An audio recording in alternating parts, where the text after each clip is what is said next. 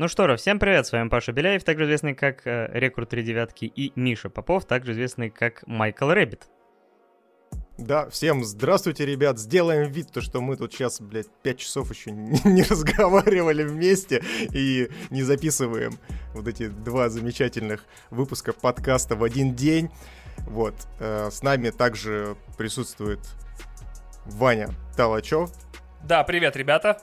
Да, и мы собираемся сделать второй выпуск Овы, можно сказать, сиквел к, к нашему предыдущему, потому что изначально мы собирались записывать игры и фильмы в одном флаконе, но э, немножко с играми оказалось у нас много чего поговорить, да, с фильмами, наверное, тоже, но мы решили, что будем вас немножко пожалеем и разделили это на два, так что сделали небольшой перерывчик и снова готовы э, рассказывать вам о самом лучшем, что было с нами в этом году, но теперь уже связанное с кинематографом.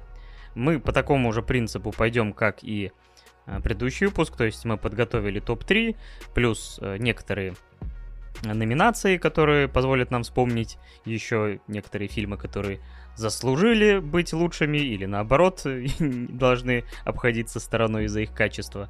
Ну, также я вспомнил, что от меня еще вспоминашка, не знаю, в начале или потом ее сделаю. Ну, кстати, да, можно с этого и начать, как э, такой пролог между двумя выпусками, потому что пока я не забыл, то дед с памятью не дружит. И я хочу сказать, что вот я долго думал весь прошлый выпуск о том, что же все-таки под это дело э, выкатить.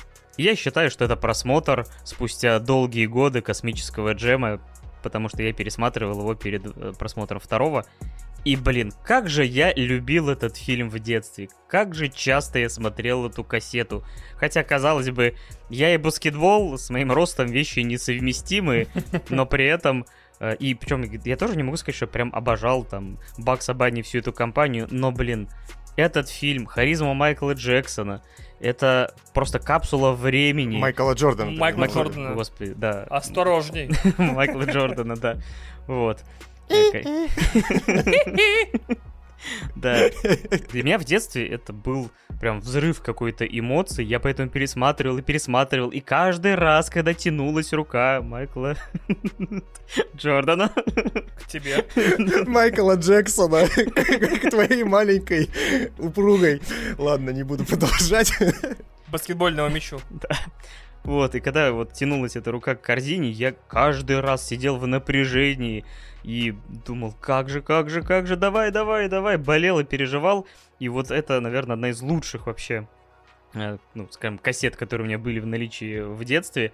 И поэтому, конечно же, я ждал и вторую часть, но вторая часть, само собой, этих каких-то ожиданий не продалась, потому что нормальная вторая часть должна была выйти, мне кажется, что там еще, собственно, лет 20 назад, сейчас это уже совсем странно смотрелось. Но вот именно космический джем, это, говорю, вот, когда ты слушаешь эти песни, конечно, э, это моя любимая I Believe I Can Fly, очень странно слушается сейчас, когда ты знаешь, что этого человека там начали обвинять там, не помню, в домашнем насилии, в чем то есть и тоже там заканцелили. Там тут то, тут все. Ну, то есть все устарело. Но, блин, какой же это ламповый и ну, все-таки добрый фильм. И ты, конечно, видишь, э, как бы спустя годы, что Майкл Джордан не очень хороший актер, но они очень умело это как бы скрывают, но зато с э, очень крутой харизмой. И вот для меня, конечно, это был билет в вот эту ностальгию. Вообще, этот год вообще построен на том, чтобы дарить нам билеты в ностальгию. Об этом мы еще поговорим. Я, кстати, слушай, я здесь, знаешь, что хотел дополнить? Я э, до сих пор всем рассказываю о, ну, историю, связанную вот с космическим джемом, то, что я в детстве бесконечно обожал этот фильм, пересматривал VHS-кассету, наверное, сотни раз, знал практически наизусть там покадрово это кино. И фишка в том, то, что мой любимый момент был как раз-таки, э, когда во время матча, э, ну, соответственно, одному из главных злодеев выбивают зубы, он поворачивается, а там стоят, получается, два персонажа. Один из них это ковбой вот этот усатый, а второй лысый охотник, который с Баксом Бани был. И они стоят в костюмах, и играет музыка из... Э, э, э, казалось бы, э, фильма, который я тогда еще не смотрел, но этот момент мне нравился, и потом, когда я узнал, к чему это отсылка, я такой, чё вообще, серьезно, вы это в детский фильм вставили эту отсылку, что вообще происходит? А, к чтиву-то. Да, к криминальному чтиву там была отсылка, это, конечно, ультра забавный момент. Да. На тебя, Вань, кстати, есть какие-то ностальгические воспоминания к джему? Ноль, абсолютно ноль. И да, я смотрел один раз первый на видеокассете в детстве. Он мне понравился, но пересматривать его я так и не стал, к несчастью своему. Э, второй, конечно, нанес мне страшную психотравму, но об этом мы, наверное, еще в течение подкаста поговорим. Ну, давайте тогда по стандартной уже схеме э, пойдем с третьего места. Я предлагаю начать Ваня. А, да, давай тогда так. Спасибо. Ой, у меня такой скучный топ, вообще вы бы знали, вообще не выдержите. Короче, на третьем месте фильм в роли Рикардос, называется он. Он вышел на Амазоне 21, кажется, числа, декабря 2021 э, года. И он посвящен э, съемкам сериала «Я люблю Люси». Когда-то, некогда самого популярного ситкома в Америке, за, за кулисами которого разворачивалась там приличных размеров такая драма. И э, я бы, конечно, в остальном бы на этот сериал никогда бы, на этот фильм никогда бы не обратил внимания, если бы его не снимал и сценарий к нему не писал мой любимый сценарист и режиссер Аарон Соркин. То есть э, не знаю, нужно ли в этом подкасте, как и во всех местах, где я появляюсь, строить маленький э, уголок поклонения Аарону Соркину. Это один из самых талантливых драматургов сейчас. Человек, написавший сценарий для, к примеру, социальной сети, фильма «Джобс», который с этим, с... Эм, как его зовут господи? С Фасбендером, да. А, также ушедший в собственную режиссуру, снявший шикарную игру «Молли», просто шикарную. Я ее каждый год пересматриваю с, с года выхода и каждый раз как в первый. Э, в прошлом году он отличился фильмом «Суд над Чикагской семеркой» для Netflix, а в этом году он снимает для Amazon. Видимо, все вот с ним так хотят сотрудничать, э, что он от стриминга к стримингу дергается и постоянно снимает крутоту. Проблема с Соркиным Ты в том, что не, он... не упоминаешь? Кого? Newsroom. А, еще он снял мой самый любимый сериал под названием Newsroom. Он его, соответственно, сценарист, э, режиссеры там каждой серии другие. Также он снял роскошный сериал про изнанку скетч-шоу американского, очень похожего на SNL, но по правам не называющегося SNL, под названием «Студио 60» на Sunset Strip.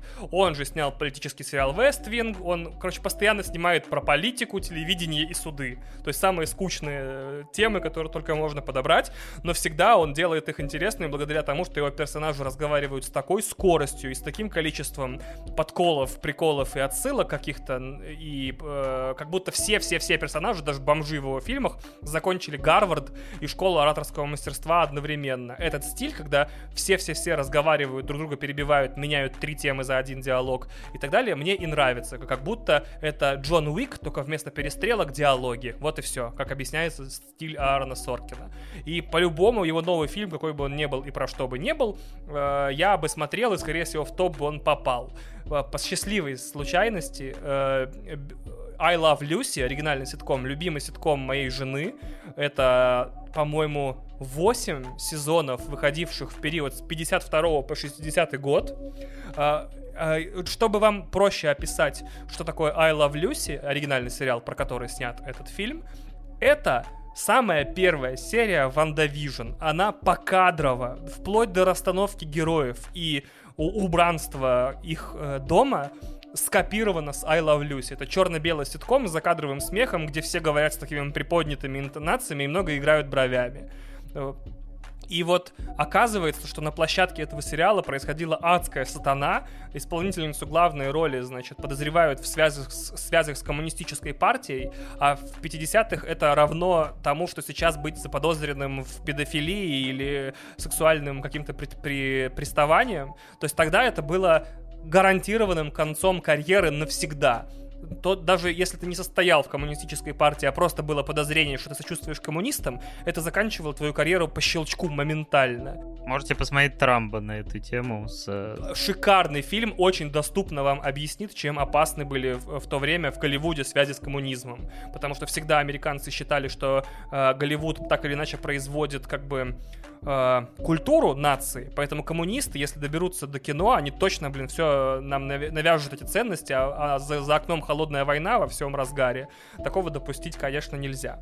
И вот э, I Love Lucy, на самом деле, это сериал про то, что одновременно на площадке ситкома, они снимают всего лишь второй сезон, может происходить до 50 тысяч интриг одновременно. То есть бедная героиня, которую играет офигенно за гримированная Николь Кидман, она сталкивается со всем и сразу, то есть и с мужем что-то не то, он где-то постоянно пропадает, и про него выходят статьи в газетах обличительные, которые, которым он просит ее не верить. Типа, нет, я не занимаюсь сексом со всеми, а вот что-то там э, просто пропадаю, играя в карты на лодке. И так далее, и так далее. И вот Uh, на героиню наваливается все, ей завидуют uh, соседи по сериалу. Рекламодатель не хочет, чтобы она забеременевшая играла на экране, потому что тогда было совершенно не, ну, непонятно, и никто даже представить себе не мог, что по телевидению можно произносить вслух слово беременность, показывать беременных персонажей и так далее. А она забеременела, и ей срочно нужно снимать дальше сериал, а как бы э, как? Все время прятаться за, за цветками и носить корзины или что? В итоге этот вопрос тоже там а, обговаривается, и ты удивляешься, как сильно за 70 лет сменились нравы в Голливуде, теперь ни одного сериала без беременности вообще найти нельзя. Э, все это, плюс, опять же, шикарные диалоги, образцовый конец, который вообще разрывает, очень эмоциональный, а у Соркина из-за его очень такой фиксированной направленности на ремесло, ему интересно, как люди работают, как люди э, разговаривают и что они делают, как будто у него всегда в фильмах с эмоциями было тяжело. И вот это первый фильм, где он наконец-то раскусил, как можно показывать э, людям чувства, как показывать, типа, связь людей в браке, о чем они разговаривают и к чему приходят во время своих конфликтов. И я очень рад за Соркина, что он вот это ремесло, где у него математически выверенные сериалы вдруг обрели второе дыхание, то есть он наконец-то научился показывать, что люди могут любить друг друга, а, а, а не просто работать вместе. Это было очень классно, и за это фильм получает третье место блин. Тоже в копилку того, что надо бы посмотреть, потому что я про него немножко слышал, но вот не знал, когда он выходит. Он, конечно, на Амазоне, значит, есть. Угу. Так, а там, кстати, русские сабы не видел? Есть, я с русскими сабами смотрел. Все окей. Миш, есть что добавить? Ну, то я вообще не знаю, что еще добавить, потому что Ваня бесподобно, конечно, описал Э, за что вообще стоит любить Соркина. Вот, и я тоже очень люблю большую игру или Моллис Гейм. Вот. Она охерительная. То есть и социальная сеть тоже в ту же, в ту же степь, в ту же копилочку. Круто. Надо будет обязательно посмотреть. Я, к сожалению, тоже не смотрел это кино. Но очень интересно, конечно, будет понаблюдать. А готов озвучить свое второе место? Третье. О, третье. Да, третье, неважно. Давайте я озвучу сразу же второе. Давайте сразу же первое. Подожди, подожди. Вот. Когда твой напарник потихонечку выключает тебя из подкаста. Вот. А у меня на третьем месте я не знал, куда воткнуть это кино, но мне очень хотелось чтобы оно осталось конкретно хоть в каком-то виде э, и обозначилось мною, это «Отряд самоубийц». О, хороший выбор. Е, у нас будет повод его обсудить. Е. Это отличнейший и невероятный фильм, который является перезапуском по факту самого провального фильма, мне кажется, последних десяти лет. Вот. И настолько складный, настолько крутой, я уже говорил уже о том, что я бесконечно люблю Джеймса Гана. А, я, причем, моя любовь э, с ним началась еще э, в то время, когда он трудился на благо такому издательству, как Трома, э, снимал там трешовые полнометражные фильмы, и это было просто восхитительно. Поэтому я еще тогда проникся бесконечным уважением и как-то сошелся вот именно с чувством нас и настроем и э, чувством юмора именно Джеймса Ганна, и поэтому я был очень рад, когда обозначили то, что он будет снимать перезапуск отряда самоубийц. И это было чуть ли не самое яркое событие в этом году, потому что, господи, как же я до сих пор кайфую и с теплотом в душе вспоминаю этого персонажа Ласка. Он убивал детей! Почему? Он убивал детей, но насколько он потешный, идиотский и умирает в самом начале. Это... Спойлер О, господи боже. Да, спойлер нет. Вот.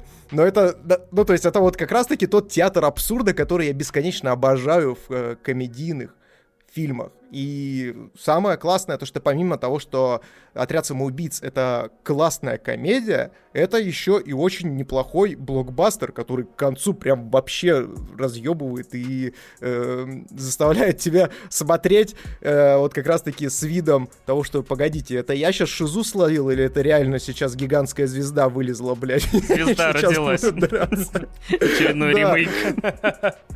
это невероятно. Ну, то есть, настолько э, э- этот фильм круто соткан, и настолько Джеймс Ганн классно эм, парирует, скажем так, э, своими персонажами, которых он вводит до хренища в фильм. И это, кстати, еще и очень классный маркетинговый ход, когда нам презентовали огромное количество персонажей, он достаточно умело замаскировал, кто из них, собственно, останется жив к середине фильма. Да к началу. Да, да, да. То есть и к концу там вообще доживают только, э, скажем так, избранные. И это очень-очень забавно тоже в концепции своей. И классно то, что он там и Нейтана Филия заг- загнал в кино и дал ему самую идиотскую, мне кажется, сверхспособность вообще на планете Земля. Понятное дело, то, что это все дело основано на комиксах, но я о таком персонаже не знал, и было забавно, когда он оторвал руки и пошел просто давать леща чувакам, которые с автоматами стоят, его расстреливают. Ну, то есть, это действительно очень ярко, очень смешно. Замечательный Джон Сина, который покорил мое сердце. Скоро со- совсем выходит э, его сериал сольный, вот, который я тоже очень жду. И так как непосредственно к этому сериалу тоже приложит руки Джеймс Ганн отчасти, это будет, я думаю, не менее крутое зрелище, чем сам отряд самоубийц. Да, трейлер Миротворца очень крутой, как и сам персонаж, поэтому да. Я специально не Да. стал смотреть, чтобы не портить себе потом удовольствие от сериала, но прям жду тоже, да. Да, на- на- настолько, настолько восхитительный, как и тот знаменитый пляж, ус- усеянный членами, которые он готов пересосать на благо. Соединенных Штатов Америки. Я считаю, что э, отряд самоубийц, ну, он мне понравился, понравился, но не прям супер, чтобы сильно. Мне некоторые моменты в нем, э, не моменты фильма, а именно некоторые составные части фильма лично на меня не сработали, и это скорее моя проблема, чем проблема фильма. Но я хотел бы отметить, что, во-первых, э, э, Long Live King Shark, Э, ребят, King Shark тупо вообще мой герой. На... Причем что в мультсериале Харли Квин, он там такой спокойный, уравновешенный чувак э, в, в худи, что здесь озвученный Сильвестром Сталлоне это просто собственный аналог, я так понял, э, Грута. То есть очень сильный и очень тупой. Вот, я прям... о- Нем-нем. я дико прокайфовал с э, Кинг Шарка. Кадр, где он разрывает человека напополам с э, молнией.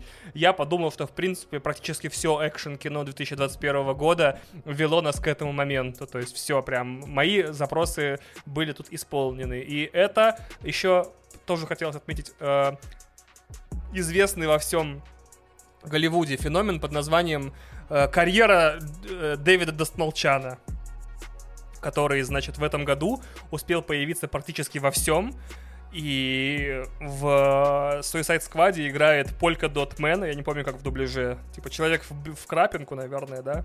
Человек-горошек. А человек в горошек, да. Вот. э, э, просто повелитель э, ролей второго плана Дэвид Достмолчан. Э, человек, который из кокаиновой зависимости, из героиновой, простите, зависимости выбрался на большой экран, э, вечно играл психопатов и истеричек, что в Бэтмене, например, в Темном рыцаре, что где-то еще, и сейчас просто похищает любую сцену с собой, э, благодаря своей очень особенной мимике и своему актерскому таланту. Тоже, мне кажется, наибольший молодец из всех, кто в этом фильме участвует. И, опять же, финальная моя мысль по этому поводу. Всегда приятно смотреть кино, равно как играть игры или слушать музыку, э, которая создана при таком ощущении, что сам автор дико кайфовал. Это всегда видно. Вот э, у нас наверняка будет э, рубрика с провальными фильмами, где никто явно не кайфовал. В Suicide Squad явно видно, что человек, который все писал, придумывал и э, рисовал, и не знаю, там, э, и сочинял, э, он от процесса получал максимальное удовольствие, и оно заразно через экран. Да. Надеюсь, кстати, Рокстеди болеют э, Suicide Squad, потому что у меня очень большие ожидания, но при этом после показа геймплея есть все-таки и опасения. Поэтому я очень надеюсь, что Suicide Squad, э, вот который в этом году и в следующем будут отличными проектами, которые порадуют нас. Ну, Слушай, вот немножко... ну он столько лет уже в разработке, я думаю, там уже все обкатали и все будет тип-топ. Да, я тоже напугался, что это такой, даже не кооперативный, как бы переключательный шутер с кучей персонажей, это может немного мешать, но во всяком случае по трейлеру все выглядит хорошо. Да, ну просто там, знаешь, очень такие цвета прям настолько и яркие, что, знаешь, когда до этого они разрабатывали Arkham City и вот эту трилогию, а, и у тебя понимаю, такой да. ломает все напрочь. ну ладно. Да, я понимаю, о чем ты, да. Так, ну что же, а, тогда переходим к моему третьему месту. Я ломал вообще голову над ним очень долго, потому что у меня есть огромное количество фильмов, которые я поставил там девятку. У меня нет, к сожалению, ни одного фильма, где была бы вот десятка, и вот он выделялся бы там, ну или три хотя бы, чтобы без труда заполнить эти места. И я до последнего момента все никак, потому что я думал и Suicide Squad, и еще что-то. И в итоге а, вот мой внутренний компас дернулся к проекту Тик-Так-Бу с Netflix. Как ни странно, фильм, про который я в нашем подкасте, чтобы ты понимал, Ваня, рассказал минут за пять мимоходом, потому что у нас там было какое-то огромное количество фильмов. Я такой, ну, если вам нравятся мюзиклы, в принципе, может быть, вам понравится, но мне очень по- зашло. И все. Но при этом, переслушивая сегодня некоторые треки, я настолько преисполнился, во-первых, они очень цепляющие, то есть песни там э, про 30-летие, которое само собой, э, как человеку, которому не так давно 30 исполнилось, хотя, господи, кого я обманываю? Мне 33, Иване 30 э, тоже. 3, да. Вот, то есть мы все уже как бы далеки, но все время считаем, что вот только-только 30. И там есть разрывные вообще песни там от всей вообще, то есть эмоциональный накал, там э, и Гарфилд поет, то есть я опять же говорил -то в, в том выпуске, что э, я так понял, что он учился петь, то есть он как бы до этого не исполнял и научился до очень хорошего уровня, то есть он исполняет партии очень клевые, очень эмоциональные, яркие, запоминающиеся, то есть мне как человеку, который не то чтобы от мюзиклов тащится, но э, вот в свое время, конечно же, La La Land захватил меня целиком и полностью, я его смотрел, пересматривал, и у меня, конечно, с у, у взаимосвет, то есть именно параллель эмоциональная и по темам очень прослеживалась именно с La Land, и что тоже, конечно, играет э, в плюс этой картине, отлично играют актеры, очень, э, опять же, яркие и запоминающие и необычные иногда песни, потому что там вообще структура такая, что нам рассказывают, по сути, как автор, э, которого играет Гарфилд, создает свой первый большой мюзикл, который, над которым он работал много лет, но при этом он его рассказывает через другой мюзикл, mm-hmm. который, то есть, э, по сути, это вот наложение, такая, опять же, в некоторой степени мета, и о том, э, что авторы жертвуют, плюс накладывается в некоторой степени э, трагичная судьба создателя, потому что это по реальной истории. И вот весь этот комок эмоций, вот, честно говоря, во время просмотра мне очень и очень запомнился. То есть вот почему-то потом я переключился на много других фильмов и как-то вот немножко подостыл, но сейчас вот вспоминая и переживая заново эти эмоции от просмотра, я понимаю, что этот фильм действительно достоин. Его, видя, ну, то есть я смотрю, что на Кинопоиске там всего там 4000 оценок. То есть он как-то у нас прошел малозамеченно, и поэтому во многом мне еще захотелось э, софитов на него направить, чтобы хоть кто-нибудь, может быть, такой, блин, можно его посмотреть. Так что я хотя бы ради того, чтобы о нем побольше людей узнало, решил добавить его на свое третье место. Очень и очень клевый мюзикл. Он у меня добавлен в список пропущенного за этот год. Видимо, на январских праздниках я в любом случае буду его смотреть. Список маленький, поэтому Асилию обязательно напишу, как мне да, ну, я уже высказывался по этому поводу в тот момент, когда мы записывали это в предыдущем выпуске подкаста, э, то, что Эдрю Гарфилд, он могет. То есть он, на удивление, отличный актер, который умеет выдавать классную драму, и поэтому, собственно, и не менее классного паука выдавать из себя, выдавливать. Поэтому, да, неудивительно, что ты его внес в это топ на третье место. Вот, надо будет тоже обязательно посмотреть. Ну и разбавим мы переход между тем, чтобы пойти на второй круг, номинацией, которую, ну я вам ее спалил, но нужно что-то выбрать, потому что хоть ты в прошлом, э, ну, когда мы записывали игры, говорил о том, что у нас везде ностальгия, но, блин, это такой вот у нас нынче год, хотя кого мы обманываем, это уже давно какой-то тренд, но этот год, мне кажется, лидирует по количеству фильмов, которые давят тебе на ностальгические чувства, поэтому ностальгия года. Я, наверное, начну с Вани. Хочу услышать сперва тебя. А, не знаю, насколько вы тут э, как бы э, со мной совпадете. Возможно, я сейчас назову фильм, и мы просто его полчаса с вами будем обсуждать в этой номинации. Разумеется, никаких двойных, мне кажется, стандартов и двух мнений тут быть не может, но я надеюсь, вы меня удивите. Ностальгия года — это абсолютно точно и определенно Человек-паук э, «Нет пути домой». Да, тут сложно что-то противопоставить, конечно. При том, что кандидаты, то есть я единственное так сразу скажу, потому что, Миш, ты, наверное, тоже скажешь, наверное, что паук. Я нет. О, ничего себе, отлично. Так, Хоть давай не сперва, давай ты, да. Смотрите, значит, прикол с этим всем работает вот так. Значит, я отношусь к людям, которые сделали себе, делают себе перед важными фильмами прививки от спойлеров. Как я себе делаю прививки от спойлеров? Я читаю все спойлеры и утечки с площадок на Reddit и везде, где до них могу дотянуться, внимательно всегда в 100% случаев. Очень редок тот момент, когда я прихожу на фильм и, в принципе, не знаю о нем ну, например, весь сюжет от первой минуты до последней. И то же самое было с Человеком-пауком. А, мне это помогает, то есть меня невозможно что-то заспойлерить, я сам себе все заспойлерил давным-давно. Э, и это обычно никак не сказывается на моем принятии фильмов, потому что прочитать сюжетный ход и увидеть, как он реализован с экрана, это абсолютно два разных момента. То есть можно знать, что что-то случится, э, вот, а вот во время сцены при этом можно посмотреть, как эта сцена сделана, уже убрав вау-фактор от твиста, например. То есть чисто исполнение. То есть, э, вот. И с Человеком-пауком получился самый странный киносеанс в моей жизни. Я смотрел, и я визжал, я орал, плакал, смеялся, все было невероятно. Ничто для меня не было сюрпризом, но я дико кайфовал вообще от того, как все было сделано, здорово и круто, пока вдруг не понял, что все это делается за счет нажатия на один и тот же центр мозга. А помнишь 2002 год? Ты учился в школе, у тебя был маленький телевизор LG и видеомагнитофон, ты забрал у друга кассету Человек-паук, э, вставил ее такой, ого, Человек-паук так прыгает, и сколько раз ты перематывал на кинокассете его этот прыжок от этих сюрикенов зеленого гоблина, потому что он был э, поставлен классно в замедлении, прям как в Матрице, которая была три года назад. Вау-вау-вау-вау-вау-вау-вау. Так вот, и самое удивительное э, в просмотре Человека-паука было то, что я дико кайфанул, что в первый раз, когда ходил на него, что во второй, потому что я хотел еще в оригинале его посмотреть. Но каждый раз, когда я выхожу из кинотеатра, я такой, какая срань, а?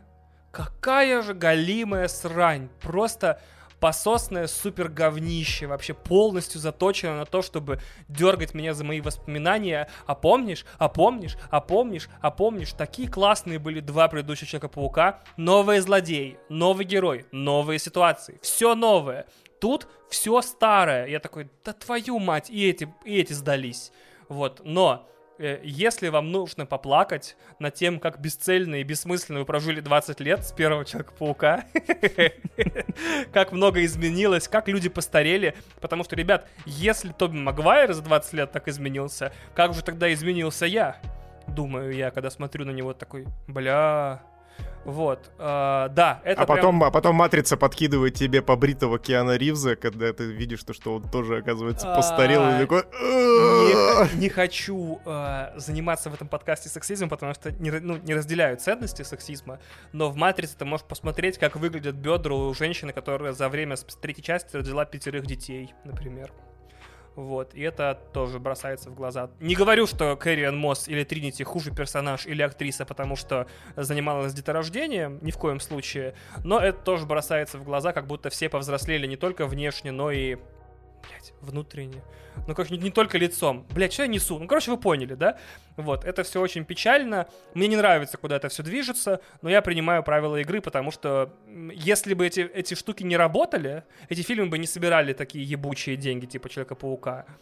Вот, то есть я тут явно в меньшинстве, а я знаю свое место в пищевой цепочке медиа. Если это приносит деньги, это будут делать дальше. А, у меня такой комментарий сразу. А, Миша и Ваня, можете сделать потом, когда у вас будет время, ДНК-тест? А то, мне кажется, да. вас в этой... в, как его, в родильном отделении там что-то напутали, там медицина... Миш, ты тоже про бедра говорил, да? Нет, э, Миша говорит... Миша делает себе такую же... Только я про бедра паука говорил. Миша такие же прививки от спойлеров делает.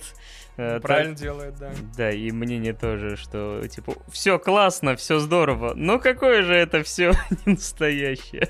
Причем я как дядя Джуниор из Сопрано, вот этом меме, какая же это все поебень! Вот я так вышел из кинотеатра. Какой в этом смысл? Какой в этом смысл? Вы подумали о том, что вы будете перезагружать через 5 лет, через 10. Вы ни одной IP не создали за 10 лет последних. Одни ремейки ребутов, блядь. Я, короче, в этом году этот волосатый Мировингин, вот. Вообще персонаж года. Да, кстати. Миша. Я, в свою очередь, конечно, Человек-паук — это очень яркое событие и максимальная стимуляция, конечно, наших ностальгических вот этих вот отделов головного мозга. Кстати, причем я считаю то, что на самом-то деле Человек-паук это делает достаточно качественно, не так э, прямолинейно, да. как это делалось, допустим, э, первому игроку приготовиться. Вот там прям вообще что-то прям жуть-жуть-жуть. Вот. Но, э, безусловно, это эмоционально, и, конечно, эмоциональный отыгрыш от того же самого Человека-паука у меня был гораздо больше, чем от того фильма, который я сейчас назову. Но для меня для меня ностальгия года это были охотники за привидением наследники все-таки. Потому что, честно, они, мне показалось то, что это как-то более качественная интеграция как раз-таки э, всего, всего того ностальгического, что когда-то было, и причем, учитывая, что этот фильм снимал сын того самого режиссера, который снял первых охотников за привидениями, и это прям полноценное вот наследие наследия, и он настолько с теплотой, настолько с душой к этому всему подошел, то что к концу, ну, я прям поплыл. Я прям поплыл максимально, и, конечно, было сложно. Я удивлен, как меня не унесли на носилках и не начали откачивать где-нибудь там около туалета в кинотеатре. Но это было очень классно. То есть, и начнем с того, что и практически полностью повторен темп э, первых охотников за привидениями. Я, кстати, после того, как мы записали подкаст, я посмотрел первых охотников и еще больше укоренился в том, что очень классно поймано настроение в фильме, то есть вот это вот э, переплетение хоррора и комедии вот в, находится на такой вот прям четкой грани, когда не проваливается ни в одну, ни в ту сторону, но при этом держит тебя и в напряжении, и грамотно разбавляет. Не так, как это делает Человек-паук, блин, где тебе с смертью тьмы, блин, разбавляют шуткой про то, что докажи, что ты Человек-паук, поползай, пожалуйста. Mm-hmm, mm-hmm. Вот. Ну, то есть в рамках темпа гораздо более выверенное произведение вызвало у меня вот как раз-таки больше ностальгических эмоций. Ну и опять же, э, смерть одного из э, старых охотников за привидениями э, несколько лет назад, вот, и приятное его камео в «Наследниках», это, конечно, было очень приятно и неожиданно. Да. Наверное, самое время на 30-й минуте сказать, что да, иногда будут проскакивать спойлеры. Мы, конечно, будем э, пытаться А, избегать, но... И справедливости ради, я понимаю вашу заботу о слушателях, но с Человека-паука прошло полторы недели, и я уве- уверен, что все, кому спойлеры были э, в опаску, кроме капитанов дальнего плавания, знаешь. Все, кто опасались спойлеров, уже... И сейчас где-то в тихом, в тихом э, океане такой крик Да, блин. боли. Не, ну, я думаю, лучше сказать, потому что мало ли. Потому что, Я знаешь, понимаю, да. Итоги года они такие. То есть ты, с одной стороны, говоришь э, такие рекомендательные истории во многом, чтобы люди, если пропустили, посмотрели. Но при этом, да, можешь э, для полноты картины все-таки вот сказать какой-то ключевой момент. Ну, тут без него тоже иногда тяжело в полной мере все высказать. Я же про свою, свою придуманную мною рубрику, э, я разрываюсь буквально, потому что, говорю, тут есть Паук, Охотники, Годзилла против Кинг-Конга, персонажи которых я обожаю, там, Mortal Kombat, каким бы он ни был, все равно вызывает у меня какое-то теплоту чувство, Матрица. Поэтому я, на самом деле, да, между Пауком и Охотником разрываюсь, пусть будут все-таки Охотники, э, потому что м, приме- я примерно там, э, я и не знал каких-то спойлеров, я примерно понимал, к чему идет, но как же приятно и тепло было увидеть, блин, вот старую добрую команду, и как все как-то гармонично к этому подошло, и очень эмоциональный момент, так что, да, все-таки пусть будет охотники, хотя Паук э, тоже немало приятного преподнес. И сейчас, чтобы вы понимали, если я правильно пони- э, по новостям, похоже, все идет к тому, что у нас будут продолжения за остановленных пауков. Похоже, четвертый паук с Магуайром просыпнулся. Третий паук с Гарфилдом. Это очень странно. И ты не знаешь, как с этим вообще, что про это думать. Какая-то часть тебя очень хочет, какая-то часть оно уже мертво, не трогайте. И это, это максимально непонятно, как на это реагировать. И, конечно, хочется всего нового, но да, мы живем во время, когда вот такие вещи могут случиться ради того, чтобы вы принесли денежки в кино. Я немного подушню. Э, Я думаю, что все слушатели этого подкаста прекрасно знают о ситуации, которая возникла между Sony и Disney. Дело в том, что Человек-паук — это, в общем-то, золотой актив э, Marvel вселенной как таковой. Э, Единственный супергерой, который в соло может вытащить миллиардник, как мы видим. Э, Ну, хотя в соло не может, ему нужны еще два Человека-паука. Но неважно. Э, В общем, ситуация в том, что, допустим, очень Это знаешь, когда это, когда в школе пошли пиздиться за гаражами, он позвал с собой друзей. Причем по- позвал двух своих братьев, я так понял, да, старшего и очень старшего. Они А, тройняшки, блядь. Да, да, да, да, да. И как бы Marvel, точнее Disney, сама, в общем-то, себе немножко в писю выстрелила, выведя из киновселенной э, этого Капитана Америку и Железного Человека. Уж не знаю, насколько вам спойлеры двухлетней давности страшны. Вот, но э, это было странно, потому что сейчас у Marvel вселенной, в принципе, нету лиц э, новых, прям невероятных э, и узнаваемых, и это все довольно специфично, потому что э, не знаю, сколько расистов вам, вас слушают, но долгое время э, третьим в этой тройке золотых лиц были еще, например, э, Чедвик Боузман, который тоже покинул э, что вселенную Марвел, что мир живущих по уважительным причинам, респект Ваканда Forever, вот, очень печально получилось. Так что теперь у вселенной Марвел есть, ну, нету, точнее, э, никаких узнаваемых лиц, и поэтому за Человека-паука э, они сражаются с Sony, потому что Sony когда-то купила права, и сейчас вот э, те, трилогия с Гарфилдом, которая есть, э, снималась на очень странных бизнес-условиях, где оба скидываются на производство, а, значит, а после этого, значит, э, еще делят С Холландом. да, с Холландом. А, после этого делят еще, значит, э, доходы. И это долго такой союз продолжаться не может. Как вы помните, после последней части была история, что все больше Человека-паука от Marvel при участии Дисней не будет. Поэтому сейчас вырисовывается очень, очень странная вселенная, где, получается, э, Дисней сможет продолжать снимать историю с Холландом, который, видимо, весь первый фильм свой следующий будет напоминать всем, кто он есть. Небольшие спойлеры. Вот. А, но при этом Sony сможет свежей кровью перезапустить аж двух Человеков-пауков Гарфилда и Магуайра и делать с ними все, что им угодно, потому что они получили, новый зрительское, получили новое зрительское внимание э, в этом фильме. Так что я легко вижу вселенную э, нашу, где у нас прям три параллельных Человека-паука, абсолютно самостоятельные, то есть вот продолжаются приключения Холланда, где он может взаимодействовать с другими героями МЦУ, и продолжается, как, как минимум, история Гарфилда, потому что он не получил собственную трилогию в его собственном фильме, к которой время от времени присоединяется в качестве сайдкика, получается, Тоби Магуайр, и в итоге и, и все сыты, и все целы, то есть и Sony может что угодно делать со своей вселенной, потому что, получается, Магуайр и Гарфилд будут примерно в том же мире тусить, где Морбиус и Веном, например. И, значит, э, МЦУ сможет дальше в следующий состав Мстителей совершенно спокойно включать Человека-паука в исполнении Холланда. Мне кажется, это очень неожиданное решение проблемы, как поделить одного персонажа. Нужно просто, чтобы его играло три актера, и каждый из них был зрителями узнаваем и любим. Блять, так вот, куда телепортировался, сука, Веном, блядь, в сцене после титров. Дело закрыто. Да, да, да. Да, а, ну, наверное, да. С, с ностальгической рубрикой мы подытоживаем и предоставляю тогда, а, чтобы... Опять мне, да, получается? Новый, новый ход с меня? Да, давай ты. Второе Давайте место. я. Значит, второе место занимает фильм «Не смотри вверх», вышедший натурально вчера. Ты, соби... ты такой нас... вообще обленился, что ли? такой, э, так, мне надо составить топ-3. Так, этот фильм я посмотрел позавчера, этот вчера.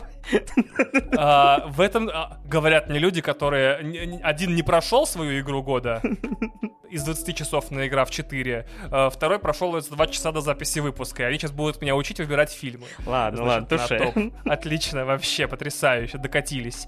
Так вот, а, прикол в этого фильма в том, что каждый новый фильм Адама Маккея я жду примерно так же, как следующий фильм э, Аарона Соркина. Немного вам об Адаме Маккее. Когда-то чувак увлекался комедией настолько, что был э, автором сценариев и режиссером SNL, а это как будто кузница комедийных кадров в Штатах. То есть, если ты хоть что-то вообще э, шаришь в современной теле- и видеокомедии, ты рано или поздно либо участвовал в СНЛ, либо снимался в СНЛ, либо писал для СНЛ. Например, вот Childish Gambino, он же Дэнни Главер, который сейчас э, герой собственного сериала «Атланта», музыкант, комик и актер, он тоже когда-то писал скетчи для СНЛ и работал над сериалами там типа 30 Rock. Так вот, Адам Маккей — это э, человек, который понимает мою любовь к тупым персонажам. Он снял лучшие фильмы с э, Уиллом Ферреллом, и, например, непревзойденный до сих пор The Other Guys, типа крутые копы, по-моему, он называется, или тоже копы, я не помню. Короче, это фильм, где, о, где Уилл Феррелл и э, Марк Уолберг играют двух полицейских неудачников, э, с которыми в одном отделе работают два полицейских удачника, одного из которых играет Скала, а второго Сэмюэл Джексон. И вот они расследуют э, там преступления, но это тоже не важно, там все строится на юморе, где все герои тупят. Этот свой юмор, где все герои тупят, а никто не умеет э, лучше играть тупых, чем Уилл Феррелл, в принципе, в Голливуде, э, она превратилась у, в какой-то момент творчески у Адама Маккея в очень интересный способ пересказывать интересные страницы американской истории э, через как бы персонажей, которые тупые. Например, вот фильм «Биг Шорт» в России «Игра на понижение» — одна из лучших экономических э, драм, триллеров, комедий, которые только можно было придумать, с, с абсолютно э, невероятным актерским составом от Кристиана Бейла, заканчивая там Стивом Кареллом. Э, там очень смешно, очень познавательно и до истерики динамично была подана вся история ипотечного кризиса 2008 года. Э, потом Маккей такой, а что если я перескажу историю вице-президентства э, Дика Чейни, тоже смешно, чтобы мы поняли, что Америка не просто там сражается с врагами, она неплохо создает себе их сама.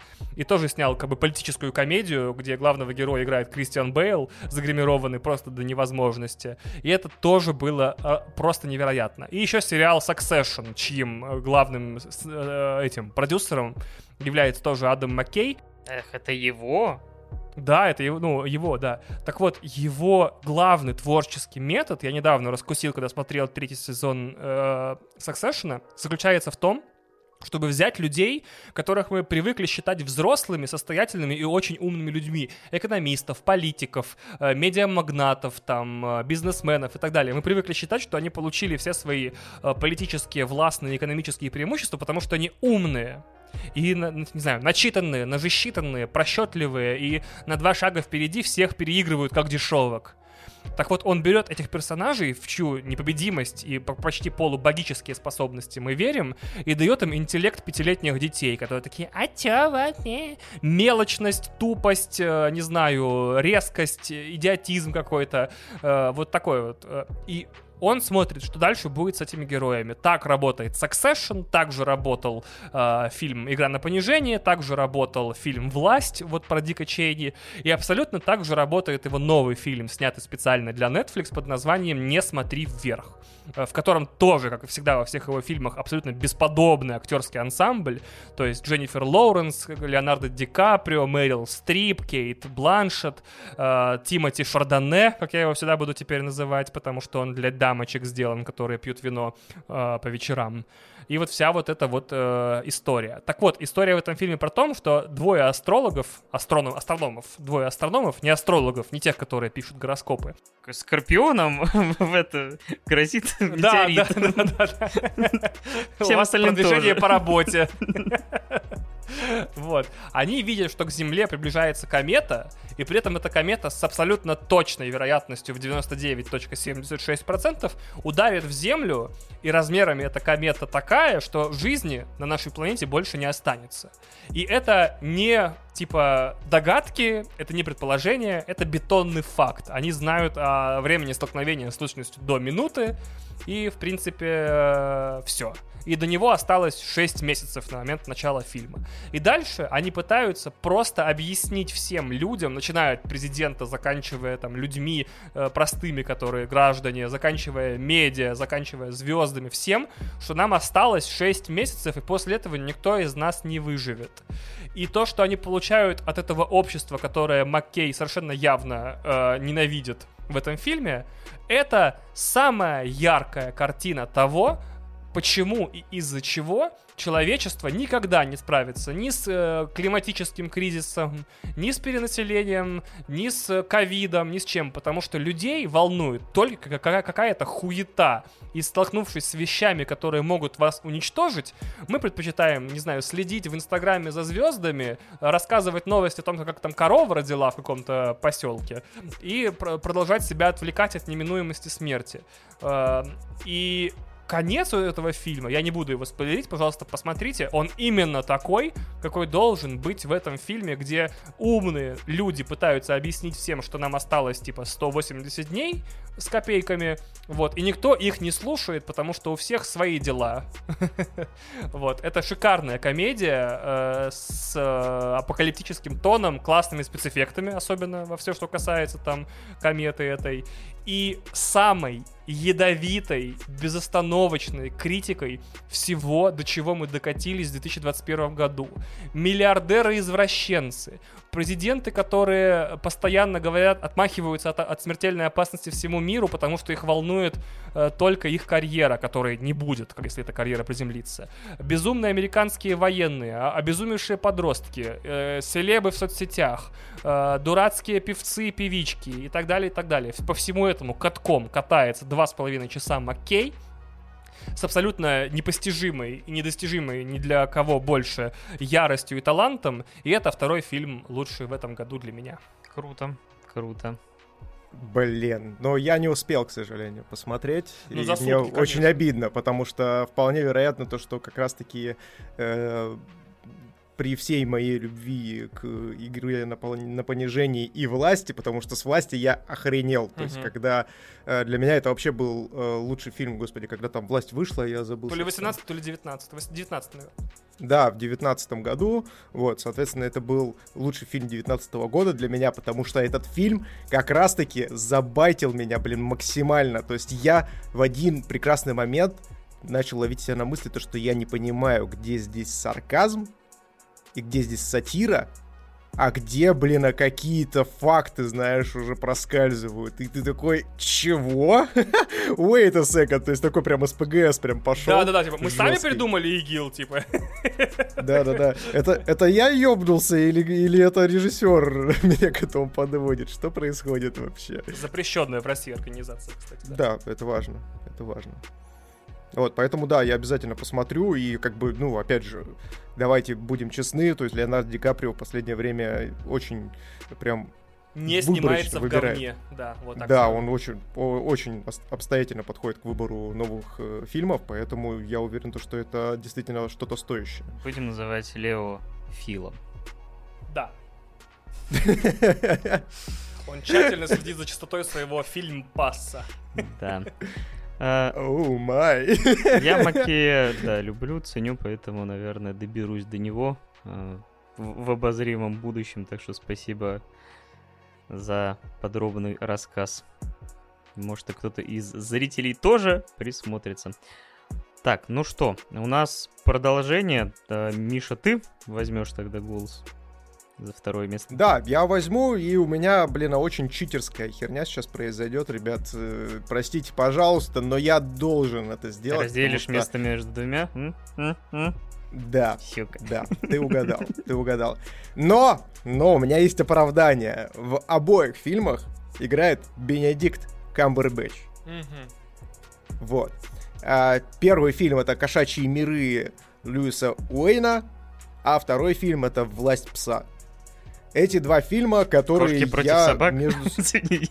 Кошки против собак, абсолютно верно, да. Тут схлестнулись, блин, Биба и Боба. Белая и черная. Вот.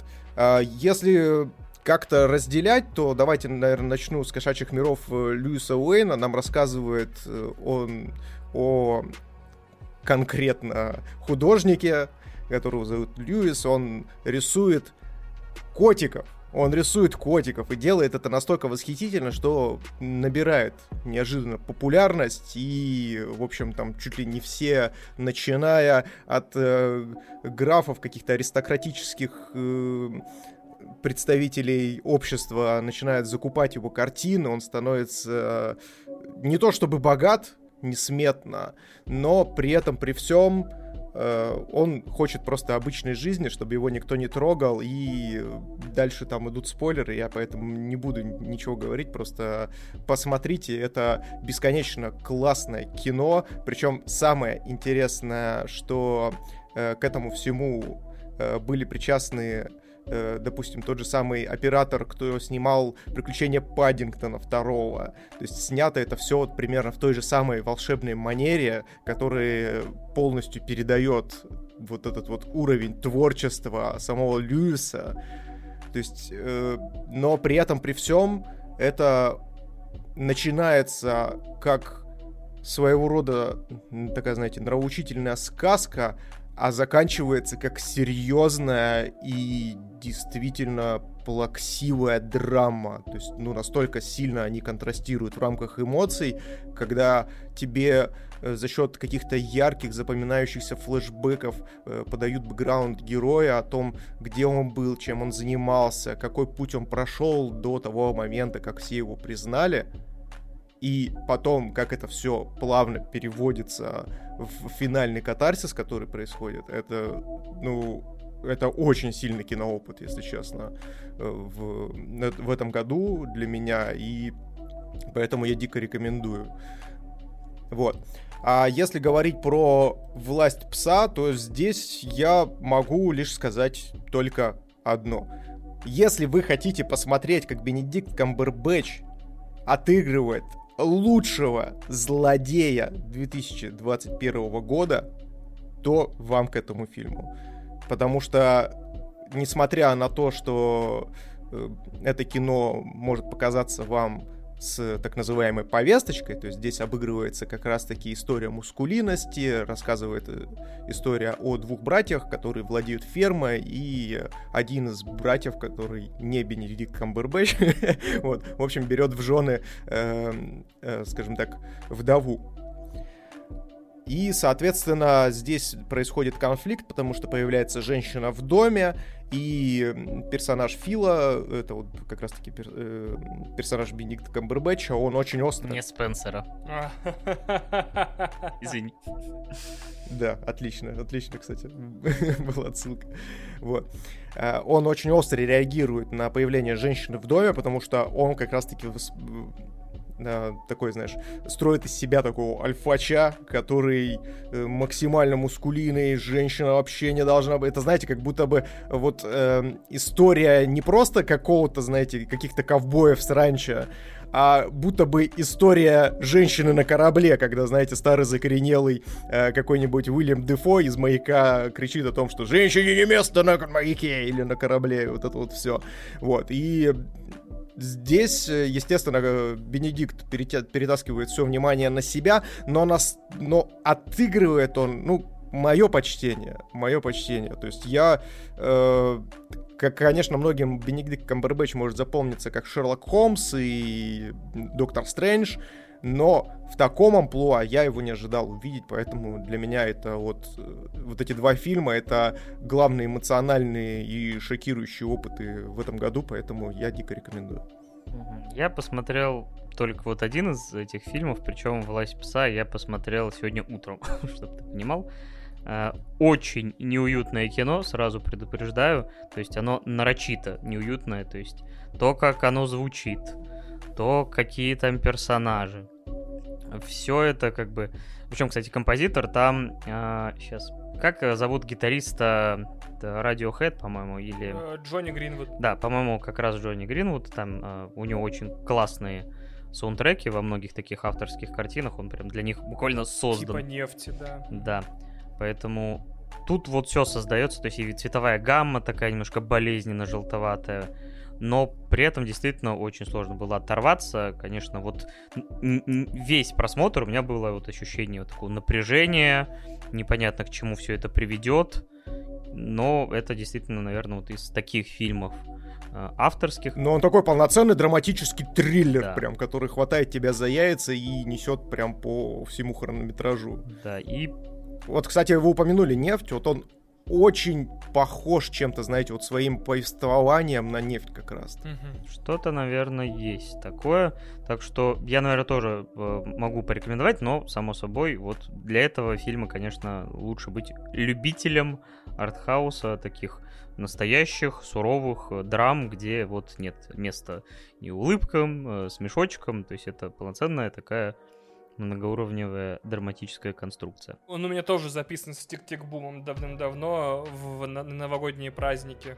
Но я вообще очень надеюсь, то, что в «Власть пса» он будет номинирован на «Оскар», и очень надеюсь, то, что он возьмет лучшую, по крайней мере, драму. Он лидер что, ну, по это... части выигранных а, всяких наград сейчас, причем с огромным отрывом, у нее там что-то уже несколько десятков выигранных э, всяких, то есть и Камбербэтч, и фильм, то есть э, он пока вот фаворит э, этой понимаю, оскаровской гонке. Мы будем ждать Глобуса сначала, да. Да, да ну, начнем с того, что как бы он отлично подходит для Оскара, потому что, как я и сказал, о том, что здесь по факту можно проследить вот эту так называемую повесточку, конечно. Но она не навязчивая. Но вопрос в том, то, что фильм вообще не про это, абсолютно не про это, и от этого он, ну то есть здесь вот как раз-таки, я люблю такие фильмы, знаете, когда вот такие вещи, они вплетены в сюжет и грамотно закопаны, что ты, грубо говоря, не считываешь это как, э,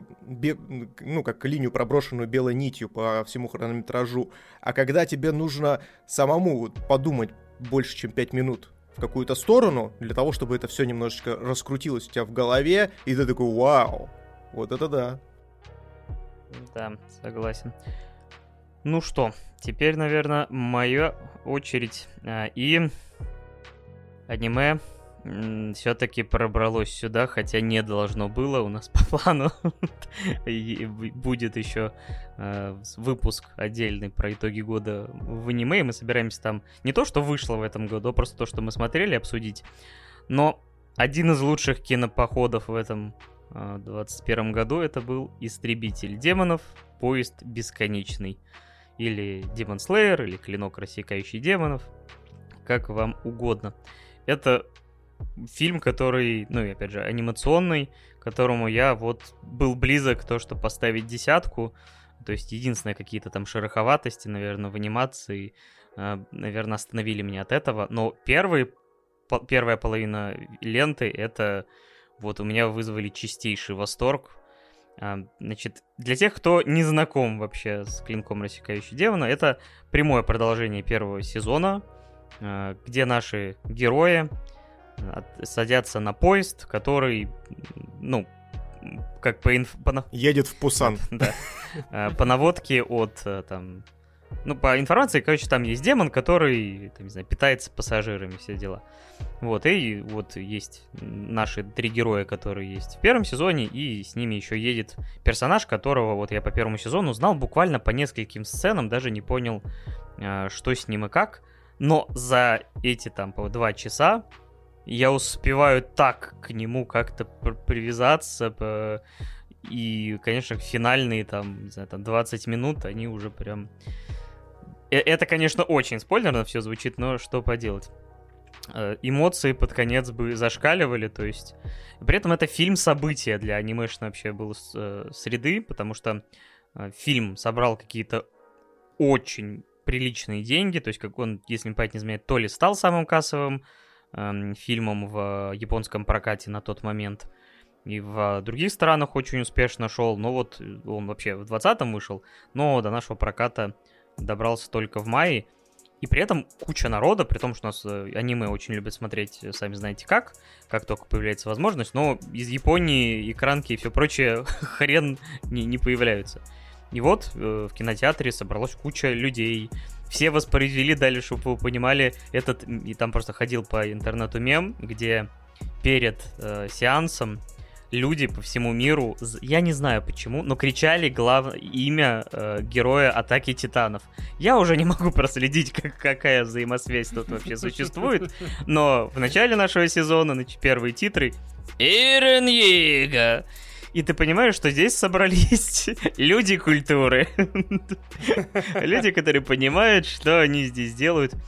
Конечно, в первую очередь бросается в глаза уровень анимации, потому что Уфа Table — это люди, которые занимаются серией э, Fate, у них какие-то запредельные, похоже, бюджеты во многом, видимо, из-за того, что они еще параллельно, наверное, получают какую-то прибыль от игры э, Fate Go, там этой гачей.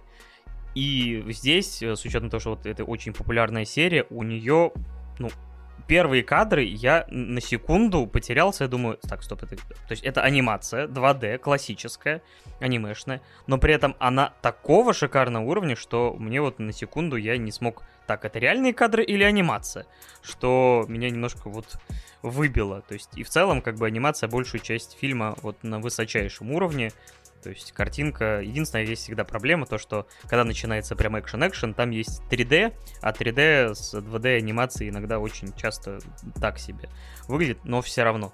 Как они поработали с персонажами, э, как э, с сюжетом и с, там, с лором. И вот я на всем протяжении был в полнейшем восторге. Последние там минуты мне вот приходилось я там сдерживаться по опять же по определенным причинам. Поэтому вот э, это фильм, который не, э, неразрывно связан с оригинальным первым сезоном. Но, блин, как же он хорош. То есть вот для меня это был один из лучших походов в кинотеатр. Лучший опыт, потому что, опять же, как я сказал, собрались люди. То есть это как что-то на уровне паука, э, где вот ты понимаешь, что ты в компании людей, которые вот любят это всем сердцем, поэтому они молчат, не, не говорят какие-то тупые комментарии и просто получают удовольствие и погружаются в атмосферу на все сто. Поэтому это было очень здорово, и поэтому вот миллион, там, не знаю, очень много я думал добавлять, не добавлять, но вот понял, что такого удовольствия от кинопохода и заслужил только еще один фильм, который вышел. Вот так. Слушай, Паш, а скажи, пожалуйста, его же можно смотреть в отрыве от первого сезона? Так, наверное, скорее все-таки нет, потому что так или иначе эмоционально он привязан к бэкграунду персонажей, которые раскрыты в самом начале. Конечно, их можно, то есть, ну, эти бэкграунды э, для некоторых из них, особенно ну, для главных, по крайней мере, персонажей Недзука и э, Танзера, они раскрываются там в первой серии первого сезона. и условно понимаешь, потому что оно играет... Потому что тут э, небольшой спойлер такой, который просто э, рассказать концепцию. Э, демон, который э, поселяется в этом поезде, он отправляет людей в сон и пытается до них добраться там, накладывая на них те, ну, скажем так, залезая к ним под корку и вот играя на их э, вот травмах, э, на их болях, на вот то, что получается то есть э, тут бэкграунд этих персонажей играет... Японцы изобрели Фредди Крюгера, Ну, в какой-то степени так, да, но все-таки, если Фредди Крюгер это чисто кошмары, то здесь они, он погружает этих персонажей вот в какие-то идиллические очень часто условия, которые напрямую завязаны на тех э, травмирующих событиях, которые были в первом сезоне. Поэтому тут, конечно, отдельно не посмотришь, наверное. Но первый сезон офигенный все равно. То есть э, это было одно из ну, не первых, конечно, анимешек, но я познакомился с «Истребителем демонов» на раннем этапе знакомства с аниме. И, конечно, я и до 19 серии любил это аниме, но вот есть знаменитая легендарная 19 серия, которая, чтоб ты понимал, эта серия настолько хороша, что я э, там год или два спустя увидел э, ремейк этой сцены в YouTube ролике, где просто персонажи заменены на котиков анимированных, и э, утонул в мурашках даже так. То есть она работает даже вот в комическом каком-то переделке, вот настолько она была хороша. То есть, э, вот поэтому все равно как бы для людей, которые в принципе вообще мало знакомы с аниме, кстати, опять же, «Истребитель демонов» я считаю одним из таких отличных э, проводников в это. То есть вот у меня одна из подруг э, тоже на начальном этапе вот э, «Истребитель демонов» посмотрела и вот потихоньку втянулась. Класс. Окей, то есть с этого можно начинать свою карьеру анимешника. Да, ну, опять же, с первого сезона, а потом уже и фильм можно смотреть. Супер выбрал себе аниме на следующий год, считайте. Да, вполне себе как знакомство, потому что Ваня у нас, э, как бы, вот мы его до записи вот этого второго киношного нашего выпуска расспрашивали, проговорили. То есть он на пороге, что называется. Может быть, зайдет в эту хату, может, нет. Посмотрим, посмотрим. Но мы, как ДВД-деды анимешники, уже не можем остановиться людям продвигать этот вид искусства и культуры. Я просто представляю, как мы, например, через год такие зовем Ваню еще раз подвести итоги, и, и он Ваня такой за- залетает вот просто някого и, блядь. Охайо, гамас. Нотис ми сэмпай. Поехали.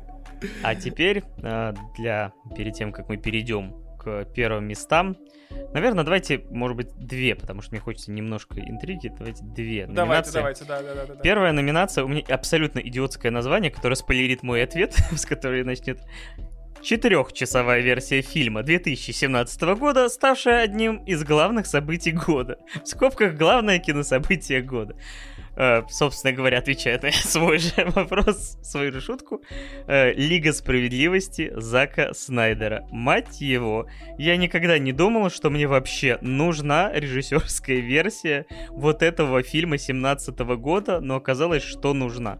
И поэтому я во многом добавил эту рубрику, ну и эту номинацию, как э, то, что, ну, обсудить, что у нас из кинособытий было, но как не отметить то, как студия под напором интернет-общественности, которая годами капала и, э, по сути, э, бравировала тем, что существует вообще фан, фан, существует альтернативная версия, где, куч, где все хорошо, где все исправлено, все недостатки, что э, этот э, Снайдер приди, порядок наведи. И кажется, что, то есть, казалось, что это все массовая шизофрения, и да нет никакой версии, ребята, все, 2017 год, там, ну не может быть такой ситуации, где, ну просто типа, это абсолютно другой фильм, что там будет почти 90 там процентов другого материала. Да, да быть такого не может. Кто вообще в здравом уме сделает, не знаю, две версии фильма? Все, успокойтесь, что, что мертво уже погибло. Но оказалось, что, оказывается, есть и реально версия Снайдера отличается от версии 17 года не только отсутствующим и уродливым подбородком Генри Кавилла с замазанными усами, но и более стройным повествованием, с вырезанными шикарными экшн-сценами, э, какими-то э, вообще кардинально... персонажами, которые полноценно раскрыты и работают. И я, скажем так, вот смотря вот э, этот фильм, я прям охреневал. Я люблю очень Снайдера, я понимаю, что он ни хрена не идеальный режиссер, и все равно считаю, что там лучшее, что он сделал, например, DC, это Человек из стали.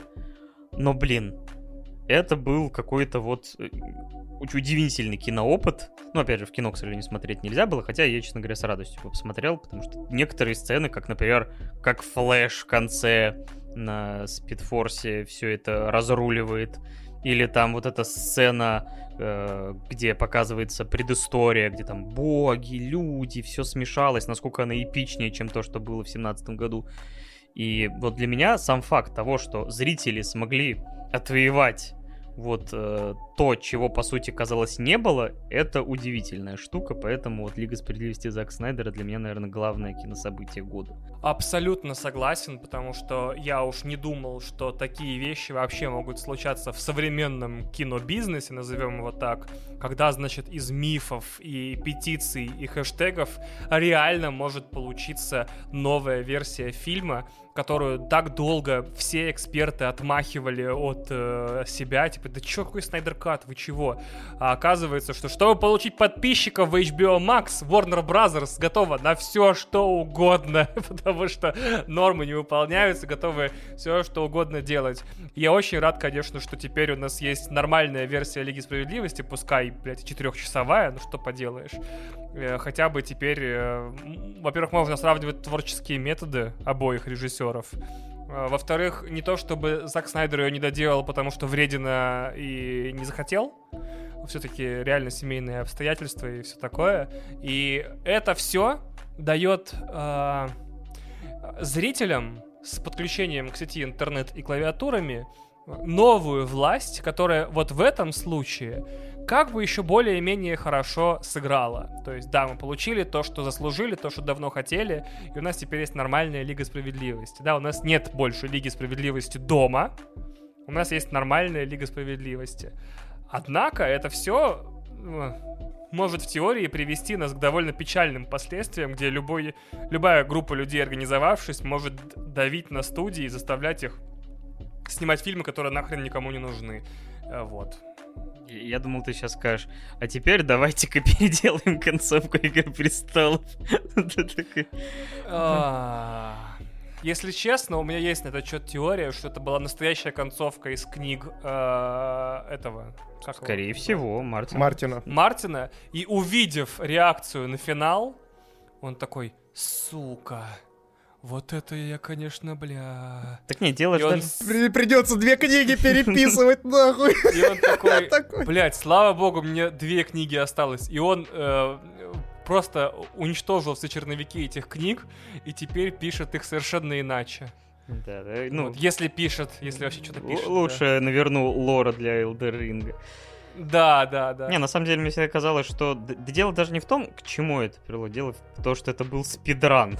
Потому что да, подвести можно да, к чему да. угодно, но то, как, каким методом они сводили там персонажей с ума и еще что-то по щелчку пальца, типа, ну все, все, все, все, надо бежать, бежать, но контракт заканчивается, нам там У нас Netflix деньги, да, у нас там Netflix за 100 миллионов предлагает за эксклюзивные проекты, Тогда мы не можем. Disney.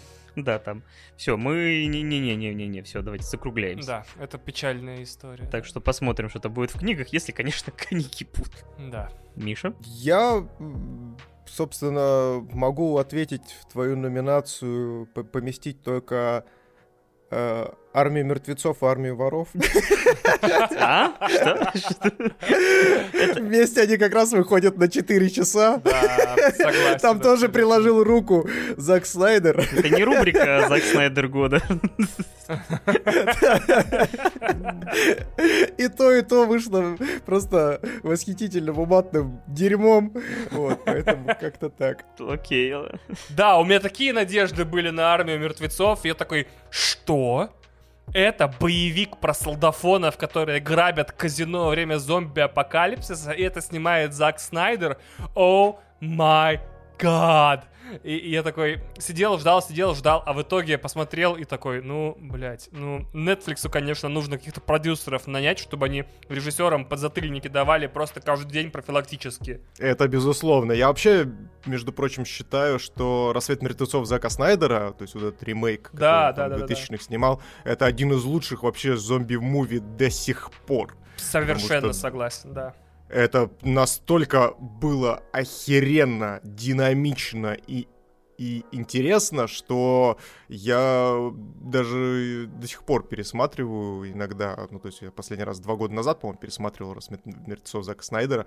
Это ультра круто было. Да. есть и, и у меня были тоже большие надежды на «Армию мертвецов», и они, конечно... Я, с одной стороны, прекрасно понимаю, что многоуважаемому Знаку- Заку Снайдеру нужно было выговориться, э, потому что, ну, действительно, у него произошла большая трагедия, э, связанная с дочерью, вот, как раз-таки из-за чего он, скажем так, отказался доделывать э, Лигу Справедливости, и ему нужно было выговориться, но, опять же, Почему именно в такой манере? Почему именно в таком формате? Конечно, больше вопросов, чем ответов, но фильме есть и хорошие стороны. По крайней мере, мне очень понравилось э, момент с хреново нарисованной кошкой, но был, была ультра жесткая заруба, когда она там пол лица отжала человеку. Это было круто, конечно. Паш, ты что-то спросил, кстати. Да, я по поводу, э, если не понять, по-моему же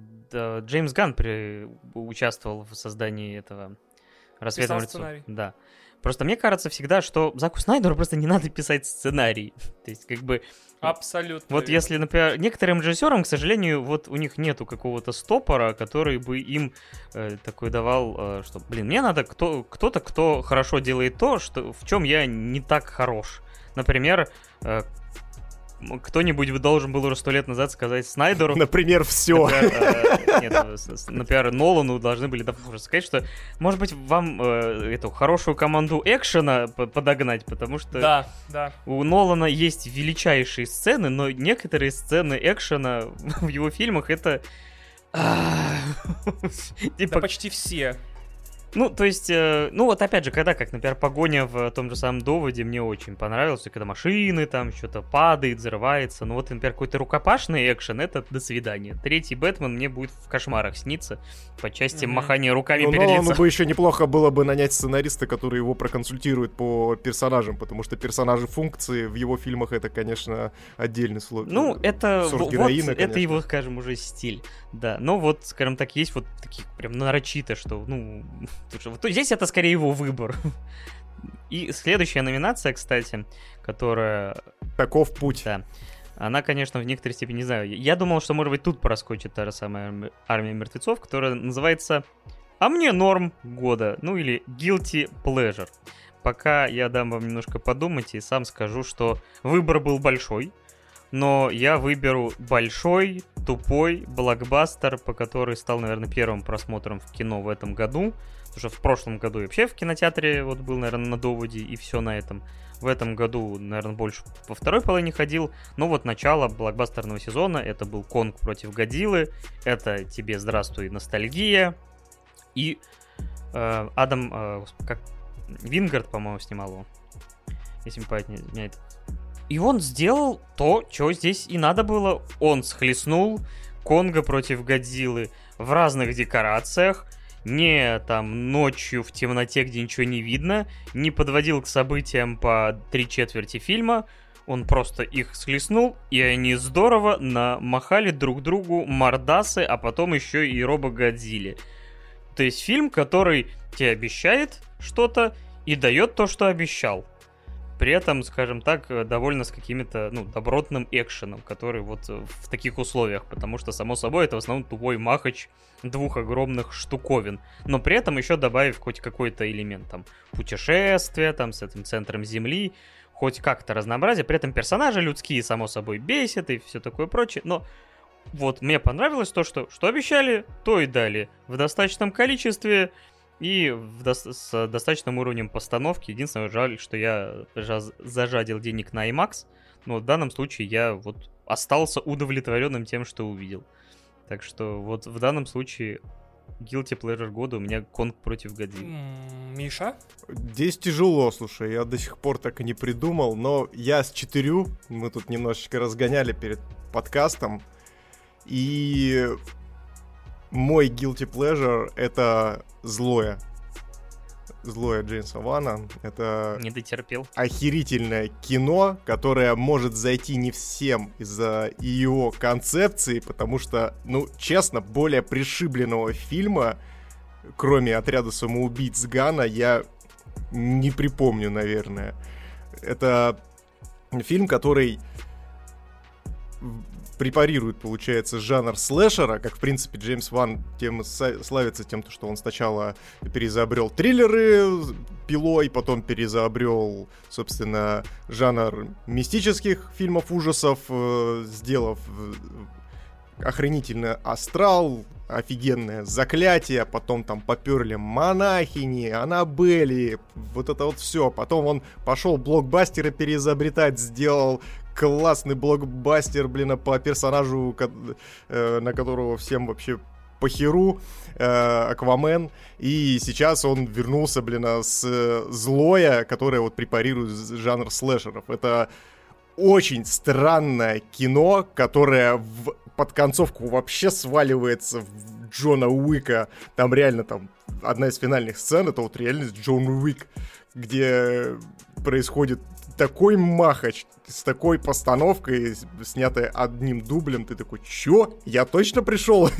смотреть ужастик или что происходит? А что он там делает с сюжетом, это мать моя женщина. То есть, э, реально, знаешь, это как будто бы дед забыл принять таблетки и пошел в разнос, так сказать. И сцепились они с батей по пьяни в полицейском участке. Вот. С одной стороны, это бесконечно круто, если вы принимаете правила игры, но там такие правила игры, что принять их, ну, прям очень сложно, и поэтому я вот занес в эту номинацию это кино. Абсолютно согласен с Мишей. Тут важно отметить, что я действительно долгое время думал поставить злое на первое место в своем списке кино. И, наверное, может быть, у себя в подкасте так и сделаю. Это э, одновременно победитель в номинации «Лучший фильм года», если мерить э, фильм года по тому, насколько долго он остается с тобой после титров. Э, с моего сеанса прошло, э, сколько там, полгода примерно, я до сих пор такой, что? Что это за херня такая? Это одновременно и худший фильм года, потому что сложно поверить, кто-то дал денег на этот кошмар. Это одновременно и э, what the fuck года, и что угодно года. Он начинается как самая про- пр- простая история в слэшере, в истории слэшеров. То есть девушка просто, значит, ссорится с мужем, и после этого он умирает, и оказывается, что некая сущность, которая контактирует с ней в виде гномика, сущность, наверное, вот, а, она убивает всех близких ей людей. И в этой атмосфере того, что вот она и полицейские охотятся на некоего, значит, маньяка, который всех убивает, довольно странного такого и подозрительного, а, и странно двигающегося, это еще тоже нужно отметить, потому что я никогда не видел такой пластики а, в, в слэшерах вообще. Так вот, это все в последние полчаса разворачивается самым ебенячим, ребят, ебенячим твистом в истории кино последних лет.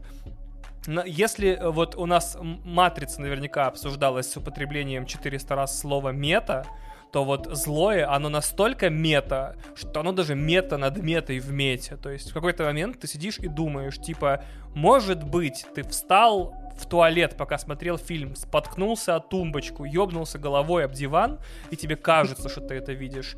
Либо ту же самую операцию во время производства сценария произвел Джеймс Ван и тоже пизданулся и случайно написал самый странный фильм в истории.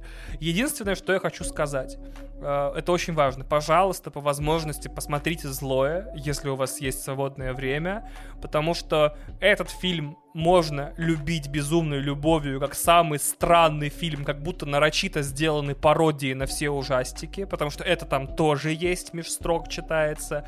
Либо это самый безумный слэшер в истории безумных слэшеров, вывернутый сам на себя и заимствующий какие-то элементы из хорроров э, а, итальянских каких-то годов. 30-х, ой, 30-х, 50-х, там, 60-х из жанра под названием Джалло. Или это просто очень страшное кино без шуток, тоже непонятно в какой-то момент становится. Единственное, что я могу точно сказать, вне зависимости от того, понравится вам злое или нет, из головы, из головы вы его долго не выкинете. И вы вспомните этот прикол, когда посмотрите фильм, я вам обещаю. Ты столько отсылок сейчас просто в своей рецензии про вывернутая, господи, ну просто ж... Ой. Я сижу, глазами ну, моргаю, такой, окей, да, ладно. Или вы там пятюню ментальную даете там. А, про то, что это кино живет у тебя в голове? Да-да-да, да. Да, это да, это долго готовился. Я, да, мы просто, мы просто сидим и под столом друг другу петь. Это кино может расколоть вам черепушку, понимаете? Блять, все, остановите его хоть кто-нибудь, пожалуйста. У этого кино как будто два лица. Одно серьезное, одно не совсем, понимаешь? Бля, я опасно приблизился сейчас, прям опасно приблизился. Да, ты прям, ты, ты прям идешь прям по грани. по грани, вообще все затыкаюсь нахрен. Да, ну и вот на этом замечательном э, фильме мы переходим к главному блюду и ну, это, это забавно, конечно, и не забавно, но повторяется судьба первого места в игре года. Три, четыре. Дюна! Моя Дюна! Папа, папа, папа, привет с большого Дюна. Вау, ну в вас, в вашем-то подкасте я такого вообще э, не ожидал. Что подкаст называется Работаем «Два на... деда, и они не вспомнили дедовскую музыку, на которой выросли». Ладно, это я согласен, ладно, это мой косяк. Да, значит, это, наверное, я немножко начну, мы будем, наверное, друг друга потихоньку дополнять. Это был, наверное, вот если «Истребитель демонов» это был вот почти лучший поход в кино, то «Дюна» в IMAX это что-то сродни походу, не знаю, вот просмотрим какое-то монументальное зрелище на что-то, что, не знаю, на какой-то, не знаю, там, памятник, не знаю, там, который размером, с, не знаю, там, 100-метровый, что-то такое, потому что здесь тоже есть огромные штуки, в данном случае огромные подземные черви, и вот на всем протяжении фильма вот это всегда достойно уважения, когда режиссер при таком темпе, при таком повествовании умудряется заткнуть нахер весь заполненный там под завязку там IMAX зал там или просто зал кинотеатра. Я это очень ценю, потому что, к сожалению, в последнее время зрители стали очень уж разговорчивыми. А вот здесь все заткнулись и слушали эту невероятную музыку, смотрели на этот невероятный визуал и молча впитывали все это на протяжении довольно некороткого хронометража. И огромная всем благодарность, что они занесли все-таки денег, не огромных, но которых стало достаточно для того, чтобы анонсировали сиквел, который вряд ли тоже соберет огромных денег, но вот э, за Warner Brothers все-таки иногда вот радует тем, что все-таки поддерживает авторов, даже когда не рассчитывает на какие-то миллиардные сборы, в отличие от Disney. И это было очень и очень крутое зрелище. Я книжки не читал, поэтому я не проспойлерил себе. Хотя фильм ве- все проходит такой... Я сам себя спойлерю, мне вообще похеру, типа. Но у меня такая структура. можешь читать, можешь не читать, можешь верить мне, можешь не верить. Ну, как бы вот. вот тебе это, а вот тебе это. Так что развлекайся, как хочешь. Поэтому для меня это было вот действительно монументальное киноприключение, главный фильм года, лучший поход в кино. Все вот эти эпитеты Вильнев заслужил.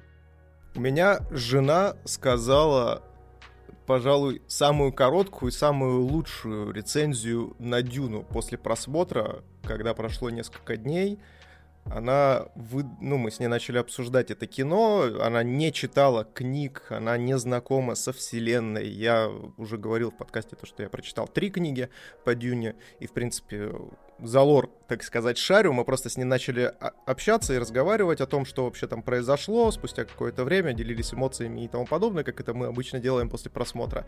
И она сказала одну простую и короткую вещь о том, что я не понимала, что происходит на экране, но задним умом отдавала себе отчет, что на моих глазах творится что-то великое. Вот это, мне кажется, в полной мере э, характеризует Дюну в моей голове, и я здесь абсолютно согласен. То есть э, Вильнев э, бесконечный визионер, бесконечно талантливый человечище, который подарил нам прибытие, который подарил нам э, бегущего по лезвию 2049, который я бесконечно ценю как концептуально, так и визуально. Плюс это все приправлено, естественно, охреневшим просто саундтреком Ханса Циммера. Конечно, не лучший его саундтрек, ну, если, если говорить э, в отрыве. Но при этом, при всем, как он правильно дополняет атмосферу, как сам Дэнни Вильнев и все сценаристы, которые ему помогали, смогли перенести вот этот вот весь вайб Дюны на большие экраны, сохранив масштабы, сохранив всю вот эту вот монументальность постановки, это просто мое почтение. Я, честно, мне хотелось по итогу, э, когда пошли финальные титры, просто встать и зааплодировать, потому что когда, я уже говорил об этом в подкасте, то что когда я смотрел, я ни раз и ни два ловил себя на мысли о том, что когда я в свое время читал первую книгу, э, я так себе все и представлял. То есть для меня это идеальная экранизация именно книги как таковой.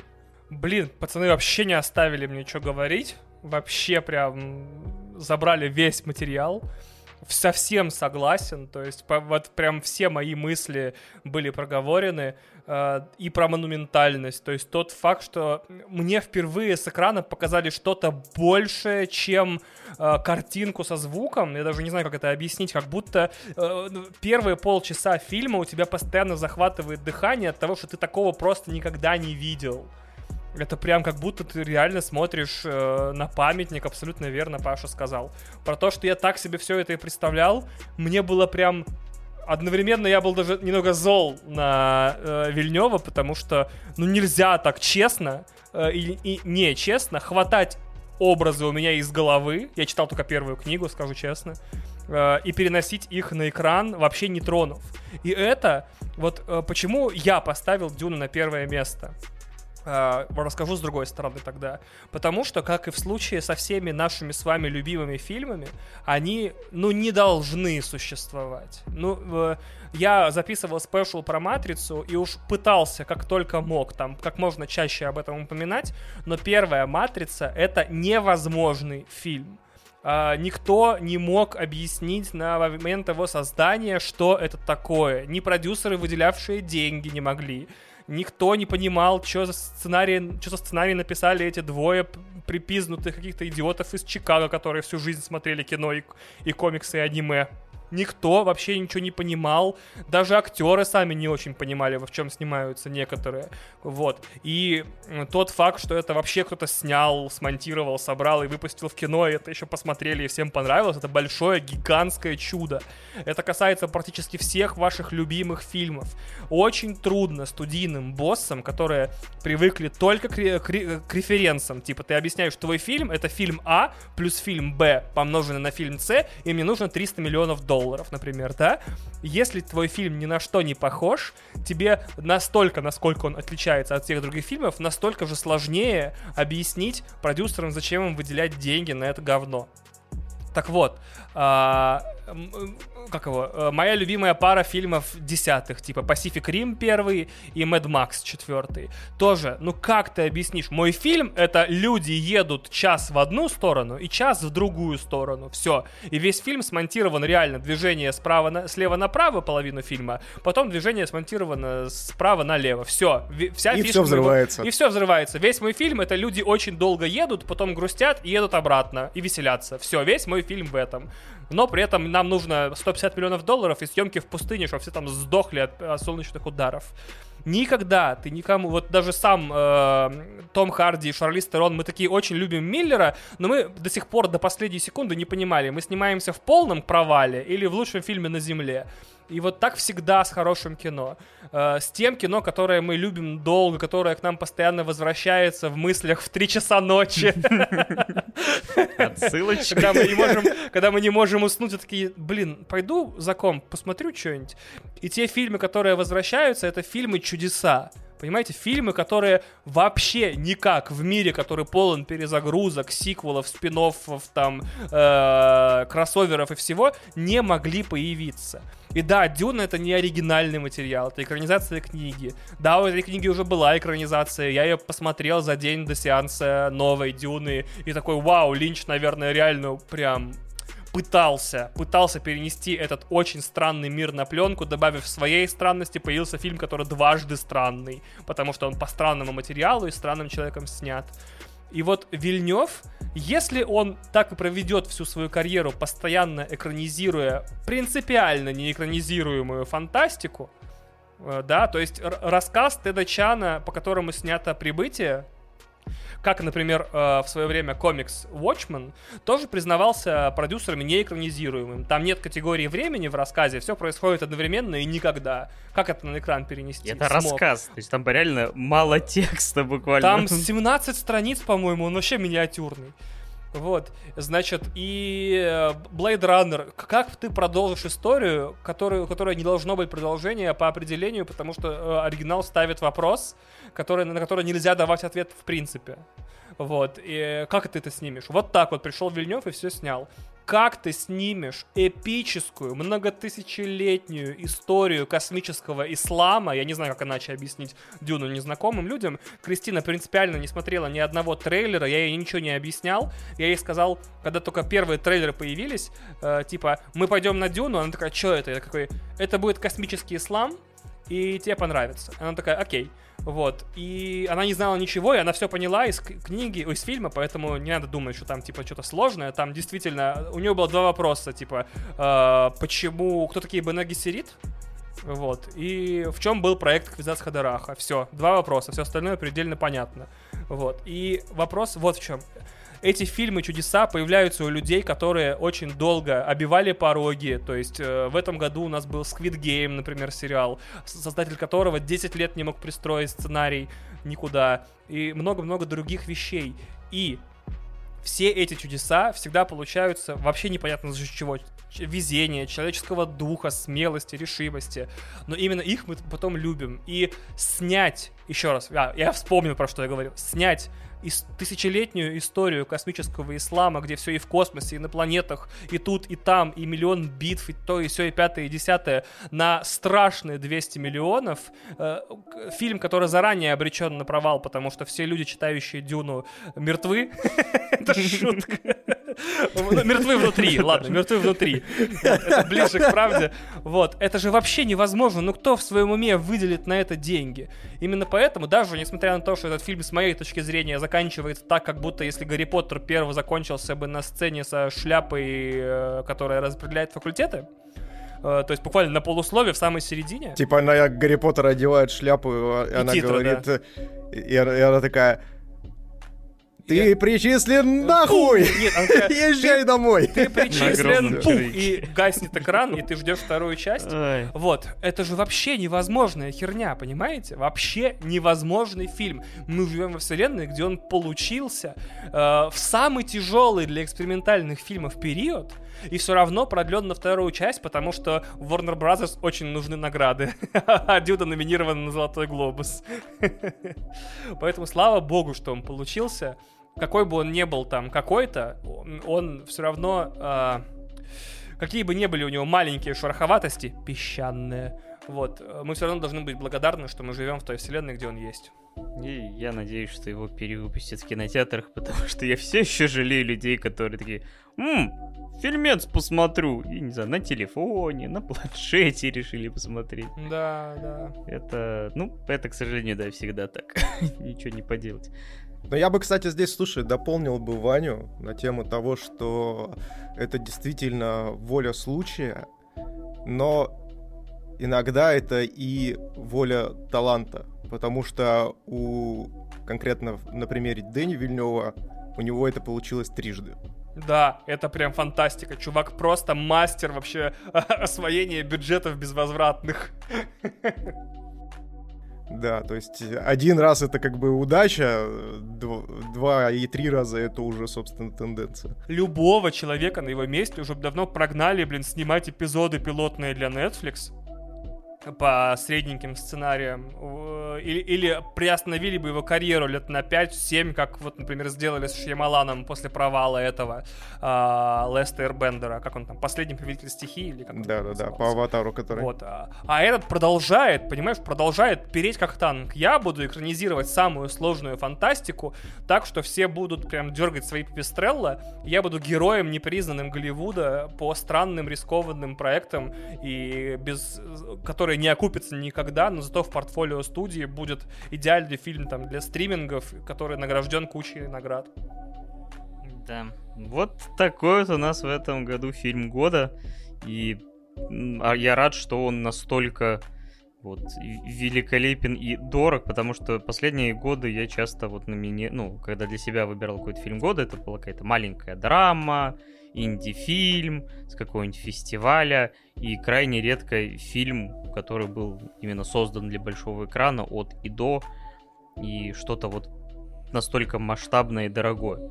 Поэтому, когда сочетаются в себе и уровень, и актерская игра, и музыка, и все, это действительно магия кино, которая, надеюсь, вот как меня там условно лет 16 назад, не знаю, там поразил условно Кинг-Конг Питера Джексона, я там подсел на кино, то надеюсь, что есть люди, которые вот для них станет вот таким откровением именно Дюна, потому что мне кажется, что у него хватит силы, чтобы заразить именно... Потому что кино с большой буквы. Не дать не взять. Согласен. Историческая херня творится, ребят, на наших глазах. Дюну сняли, прикиньте. Ну что, сделаем контраст коричневый.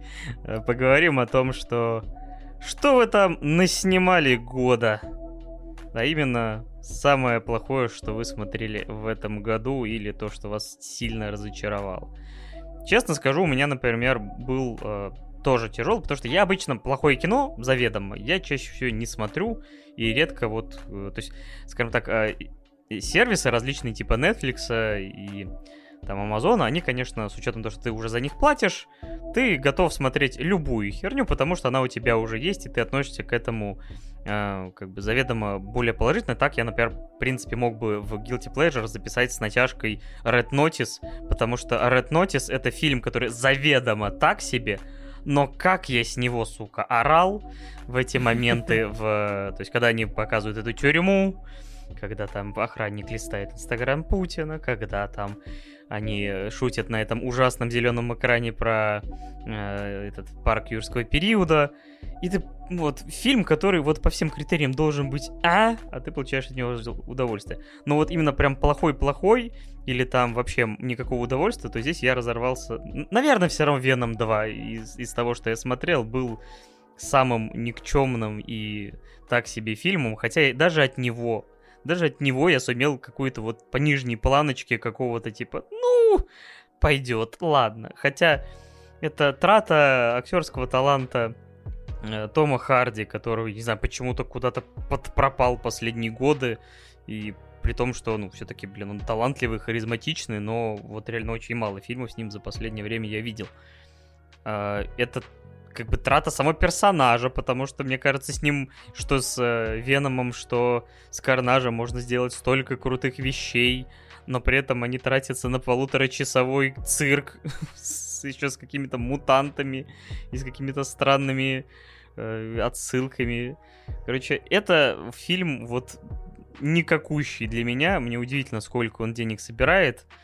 То есть у меня нет к нему какой-то ненависти, но, блин, все-таки из тех кинокомиксов, которые были в этом году, на, на подбор разный, и Веном 2 это, конечно, э. Слушайте, а я не помню, а в итоге э, Человек-паук-то побил Венома в России по сборам? Пока да. нет, пока нет. А, в смысле, по суммарным нет? Э, да и по старту, потому что там, видишь, там, что у Паука был пятидневный уикенд вместо четырехдневного, за четыре дня Веном собрал типа миллиард, а Паук только 900 миллионов, но за пять дней уже там миллион две, миллиард двести там или миллиард сто пятьдесят. Поэтому Вау. Э, у Венома пока 2 миллиарда общих сборов, у Паука полтора миллиарда, но у него еще новогодние выходные впереди, так что тут вопрос, я думаю, решенный. Так что вот для меня, да. Вот Веном 2 это... Я просто надеялся, что они улучшат то, что будет, они сделают то же самое, только еще даже в некоторых аспектах хуже. А, велик соблазн тоже выбрать Венома велик соблазн выбрать матрицу, которую я посмотрел два раза, потому что в первый раз я такой, это херня какая-то, во второй раз, нет, это еще большая херня какая-то. Но в целом я хотя бы для себя как-то отрефлексировал матрицу и такой, ага, наверное, ну там не так все плохо. То есть да, там выбран очень странный курс, но по крайней мере как бы оба раза я посмотрел э, фильм, ну что-то заставило же меня посмотреть во второй раз, значит, э, окей. У меня очень странные, что вы там наснимали года. Э, если я сейчас пробежал глазами список всего просмотренного за год, и в глаза мне бросилось две негативные отметки.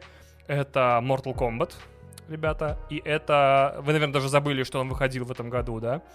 и новый Resident Evil Welcome to Raccoon City. То есть не то, чтобы я сильно верил, что в первый, что во второй, но Тут важно понимать, что Mortal Kombat и Resident Evil когда-то были чуть ли не локомотивами вообще экранизации игр, на которые можно было ссылаться, что не так все плохо с ними, бывают хорошие моменты. И вот в этом году дуплетом все истории по экранизации игр были окончательно убиты насмерть. То есть Mortal Kombat оказался настолько зажигательным, что я в кинотеатре уснул. Расскажу историю. У меня э, когда-то были проблемы с дыханием, э, носовым, э, сломан нос, и там перегородки плохо срастались, поэтому если я ложился где-нибудь, я там сразу засыпал. Так вот уж было устроено мое дыхание, что меня вырубало почти всегда, везде и в любом лежачем положении. Я, например, не, смогу, не, не мог смотреть кино лежа, просто засыпал. Вот. А, это все мне отоберировали, решили. Но рефлекс остался. Теперь в кино, если на экране не происходят вещи никакие интересные 10 минут, меня вырубает, потому что тепло и темно. Вот, и меня прям просто выключает насмерть вообще. А, и в Mortal Kombat оказался настолько классным фильмом, что я, по-моему, первые полчаса помню, а потом, когда их приводят в этот храм, я уснул до конца.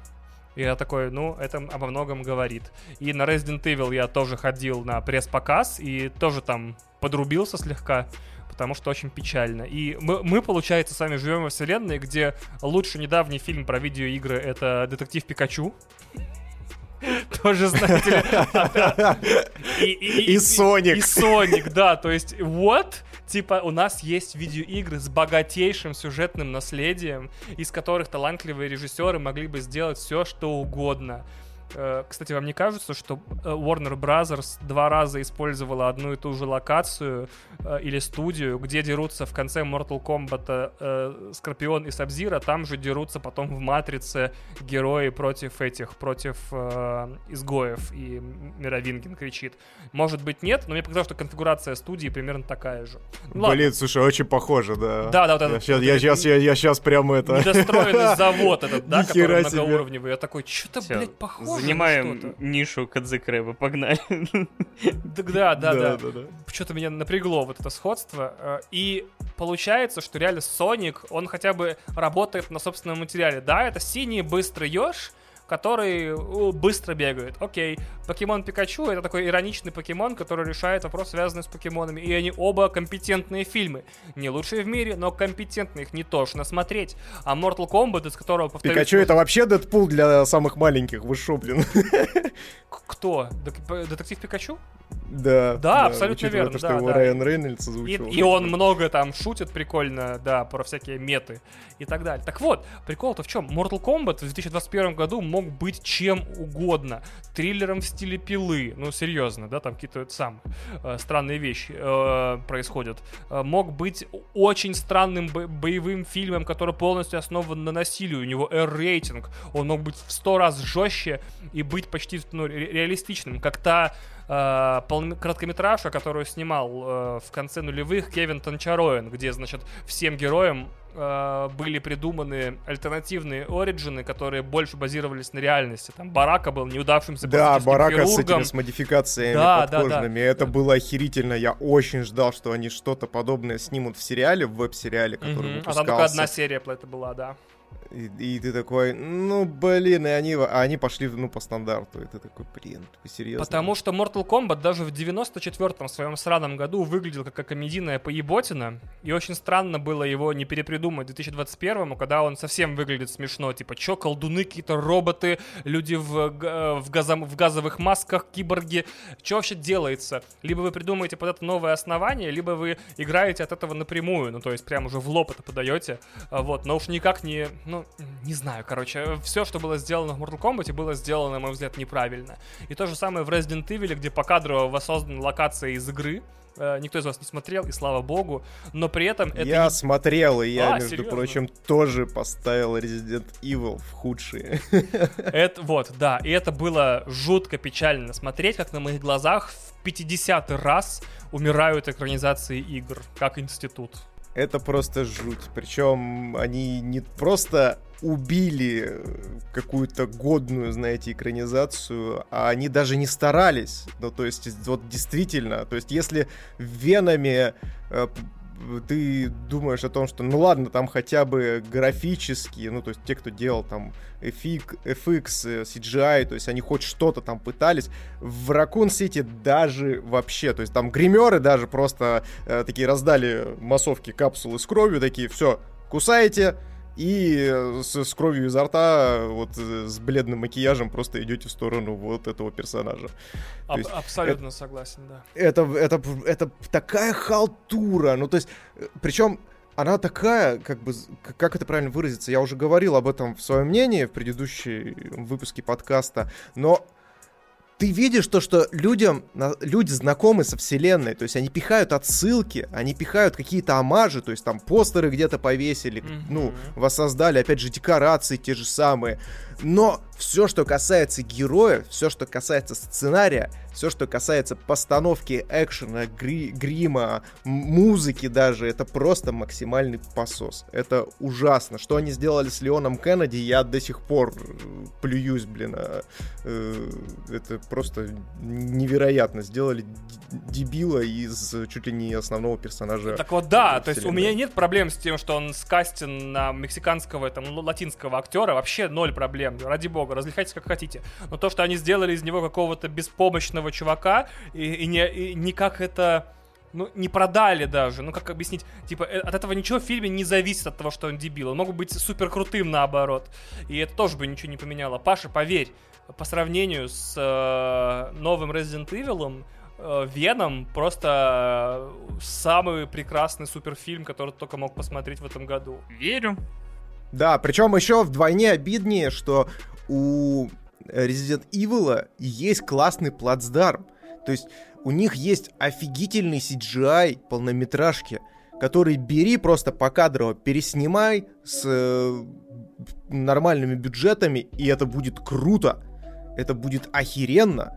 Но нет, они умудряются делать вот что делают. Может быть, у них Да, была да. ситуация с правами, которые ускользали, потому что очень часто в таких случаях, типа, как, например, появился экранизация Дума, вот это странная, потому что Universal Мгм. надо было просто обновить права на Doom, и, ну, еще как бы в, мо- в ожидании, что они что-то соберут из-за того, что там Doom выходил очередной.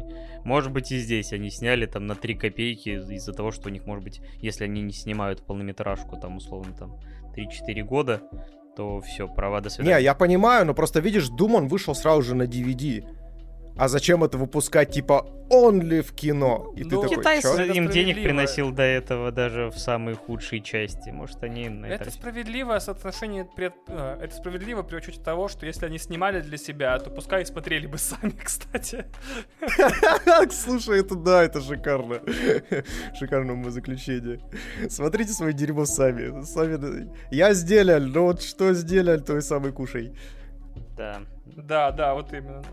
Ну, я не хочу заканчивать подкаст на вот такой ноте, как мы сделали с играми, поэтому у меня еще одна есть номинация, которая называется «Кино», которое мы смотрим с моноклем года или лучшее кино не для всех, инди, фестивальщина. Я, честно говоря, изначально думал здесь рассказывать про «Власть пса», которую как раз посмотрел, потому что в этом году Индии я смотрел не так много, но я думаю, что в этом подкасте э, есть дыра в виде зеленого рыцаря, потому что мы записали с Мишей один промежуточный выпуск, и часть, где мы рассказывали про зеленого рыцаря, э, к сожалению, из-за технической части загубилась. И поэтому я, по сути, решил, что это будет возможность про него поговорить. Э, я, правда, к сожалению, за полгода умудрился всю свою какую-то часть э, осознанную, когда я описывал и рассказывал про фильм, похерить в чертогах памяти. Поэтому, Миша, расскажи про Зеленого рыцаря, наверное. Или может что-то ну, другое. Ну, кстати, ну, кстати, да, я тоже бы здесь упомянул Зеленого рыцаря, потому что, ну, это настолько эстетический оргазм, который ну, можешь хоть с моноклем, хоть без монокля получать. Это очень крутое произведение с очень четкими смыслами, достаточно двойственными, которые можно интерпретировать абсолютно по-разному, но при этом настолько классная, чуть ли не роуд-муви из этого всего получается, которая тебе ласкает твои зрительные э, каналы восприятия шикарными скандинавскими видами, каким-то э, цветокором, который меняется из сцены в сцену и подкрепляет, соответственно, все происходящее там шикарной игрой актеров. Ну, то есть э, там столько всего понамешано, что, конечно, без пол-литра не разберешься. И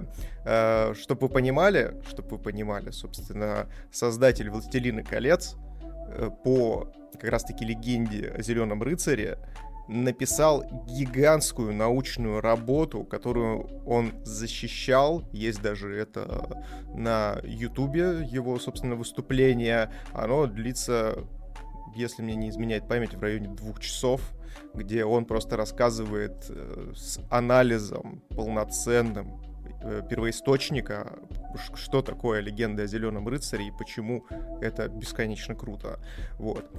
И, собственно, я так понимаю, то, что и режиссер э, Зеленого рыцаря тоже э, отчасти знаком э, с, с этой работой монументальной, и часть ее он тоже воплотил у себя в, на киноэкране. Это очень круто, и я всем советую, если вам вдруг э, хочется чего-то более фэнтезийного, чем последняя дуэль, но не, меньше, не менее значимое по смысловой нагрузке, то обязательно посмотрите. Очень странную, конечно, в конце аналогию привел, но как-то так, чисто ребят по эмоциям ориентируясь. От себя хочу добавить, что я абсолютно согласен с заявкой Зеленого рыцаря на эту номинацию. Вообще во всех отношениях это прекрасный фильм, который пробудет в вас наконец-то страсть к тому, что фильмы могут выглядеть круто, звучать круто, быть сняты круто, но вовсе не обязательно к тому, чтобы их как-то интерпретировать, иметь логичный конец, развитие персонажей, там, мотивацию все вот это такое. Это кино, которое просто кино. Учитывайте это. А от себя хочу добавить, что в эту номинацию я бы вставил «Человек из Подольска», возможно, лучший русский фильм этого года с моей точки зрения.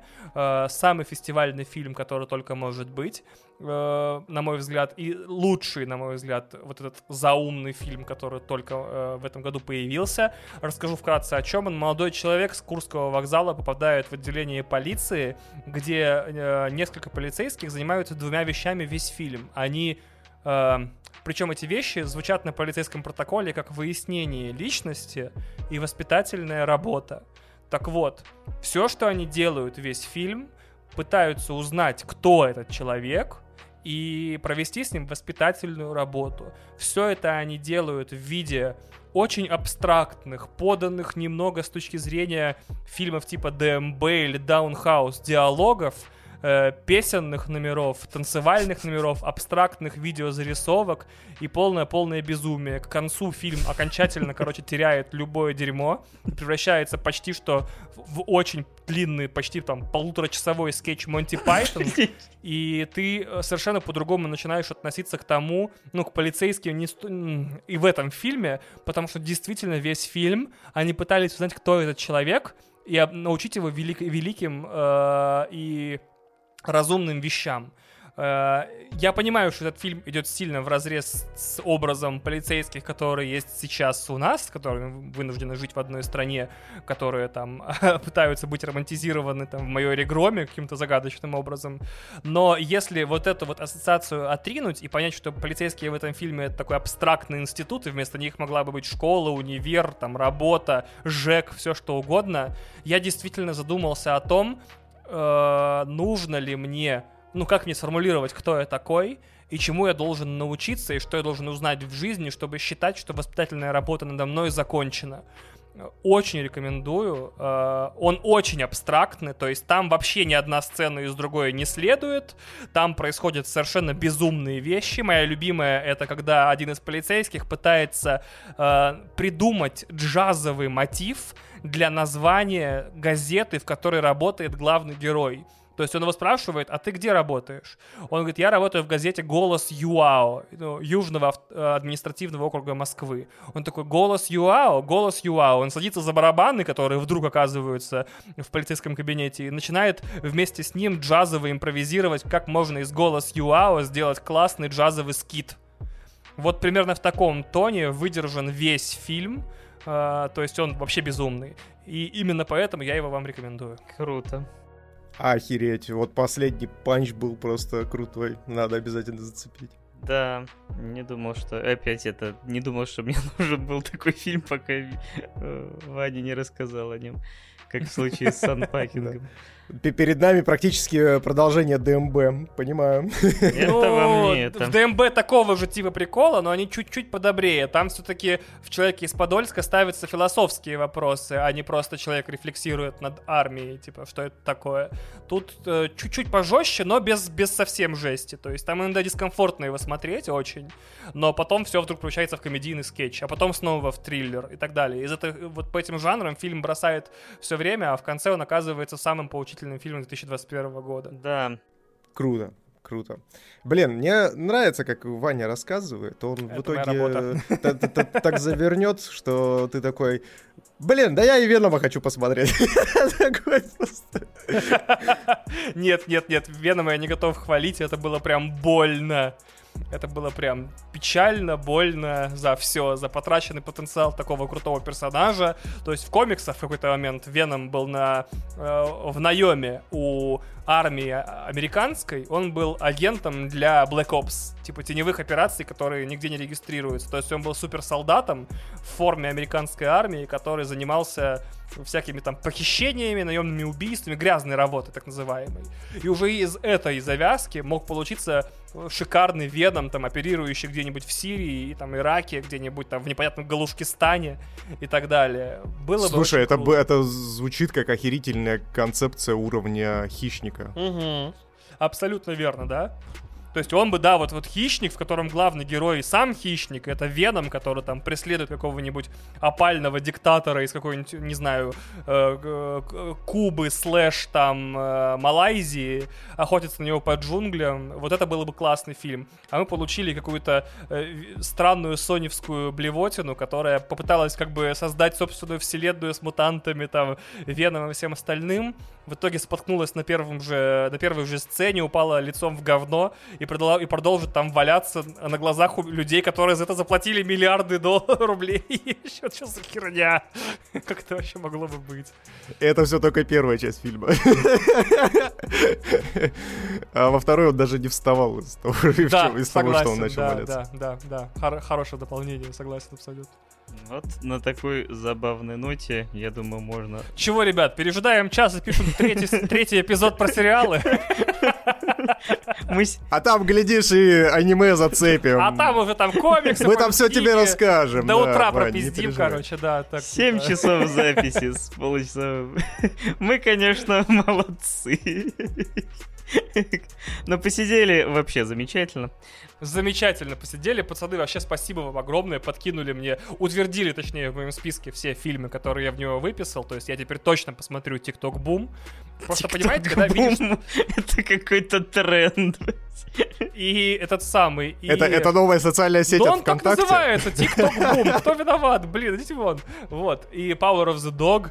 Потому что вот когда ты смотришь списки непонятных людей в интернете, ты думаешь, он какой-то заум обосранную выбрал, или это реально интересный фильм? И не хочется иногда тратить время на то, что не подтверждено э, какими-то друзьями, знакомыми и, всем, и всеми остальными людьми. А вот вы говорите, типа, TikTok Boom классный и Power of the Dog классный, иди смотри. Я такой, спасибо, пацаны, супер топ. У меня таких фильмов 20, наверное, набралось. От, э, типа, Петровы в гриппе до пик с Николасом Кейджем. И Ой, не надо что Оба очень странные, кстати. Оба очень Вот. странные. Ну, вот такие, как бы я попросил, что я у, у людей там в интернете, что я упустил, они мне накидали список огромный, из которого я там смотрел пару-тройку. Все остальное, вот такое, что бы хотелось получить в устной форме и человеку, которого ты доверяешь, но что есть, то есть, буду опять же на новогодних что-то из этого тыкать. Я надеюсь, то, что мы и для наших слушателей всех внесли какую-то ясность в рамках 2021 года, что они тоже для себя подчеркнут то, что, возможно, они пропустили, либо с нами покайфуют э, от наших разборов того, что, возможно, они уже видели. Да. Я также хотел добавить, что э, сейчас э, я считаю, что все списки всех людей в интернете, включая вот представленные нами сейчас на протяжении 4 часов два разных списка, это все, конечно, э, потрясающе и замечательно, но всегда к ним нужно относиться примерно так, как я в 2013 году проводил другана в армию, э, и он мне сказал, пожалуйста, когда я вернусь, составь мне список всего, что я за год пропущу по играм, фильмам и сериалам новым. И я реально эту миссию целый год выполнял, и его по возвращении из армии ждал покупной терабайтный винт с кучей кино, сериалов и игр. Э, И после этого я теперь ко всем спискам отношусь именно так. Если вы на год уплыли в Арктику, в Антарктику, просто на полюса, или ушли служить в армию, или улетели в космос, и вы возвращаетесь через год э, и не знаете, что прикольное, то наша задача нашего списка была быстро ввести вас в курс дела. Смотреть нужно это и это, и это, и вот это, а вот это не надо. Вот. И я считаю, что мы с ней справились, потому что по большому счету все, что вам нужно, это посмотреть Дюну и поиграть в это X2. И вы не пропустили этот год, считайте, ковидный. Второй. Целом, Я да. вообще ожидал то, что у Вани будет немножечко другая развязка вот этой истории про армию. Э, Да, друг я, ему сказал, еще, я еще принес ему э, винт с... с, э, Блядь, очень сложная шутка. э, Умерла у меня в голове, пока я ее придумывал. Типа, там еще фотки, где я его девушку, типа, ну, в общем. Но это неправда. Не, не, нет, знаешь, ты как этот, как Тайлер из э, этого, из бойцовского клуба, просто в каждый фильм шил сцены, блядь, с хом-видео. Да, да, кадры, где я с его девушкой хожу в кино, в рестораны, мы целуемся там. И с каждым фильмом наши отношения продвигаются, пока он там, не знаю, драет подводную лодку. Э, в- в Да, этом. причем они, знаешь, такие секундные, чтобы он такой, блядь, чё, Что чего? это? Мне Это показалось, что ли,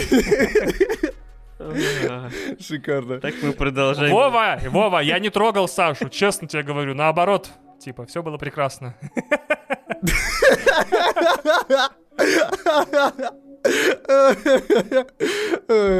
Очень двояко прозвучало, но будем надеяться, что Вова тебя понял. Надеюсь, да.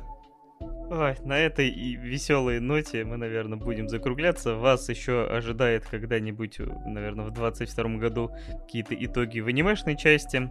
А с вами э, были итоги киношные, э, игровые, и с вами на связи был Паша Беляев, он же Рекрут 3 девятки, Миша Попов, также известный как Майкл Рэббит, и Ваня Толачев, автор подкаста «Один дома». Если вы все еще не подписаны, подписывайтесь. Спасибо, если подписались, ничего страшного, если нет. Спасибо, ребят, что позвали.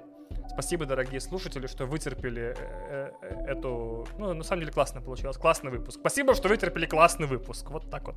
Да, и не забывайте, ребят, э, подписываться на наши социальные сети, жмякать пятерочки в Apple подкасте, ну и, конечно же, помните, что 2D-деды лучше, чем 3D, мы вас всех меньше, чем 3. Ваня, тебя особо меньше, чем 3. Просто лучший. Спасибо тебе О, огромнейшее, спасибо, что спасибо, к нам спасибо. залетел, так органично, классно пообщались. Эмодзи сердечко. Жди повестки в следующий раз на подкаст.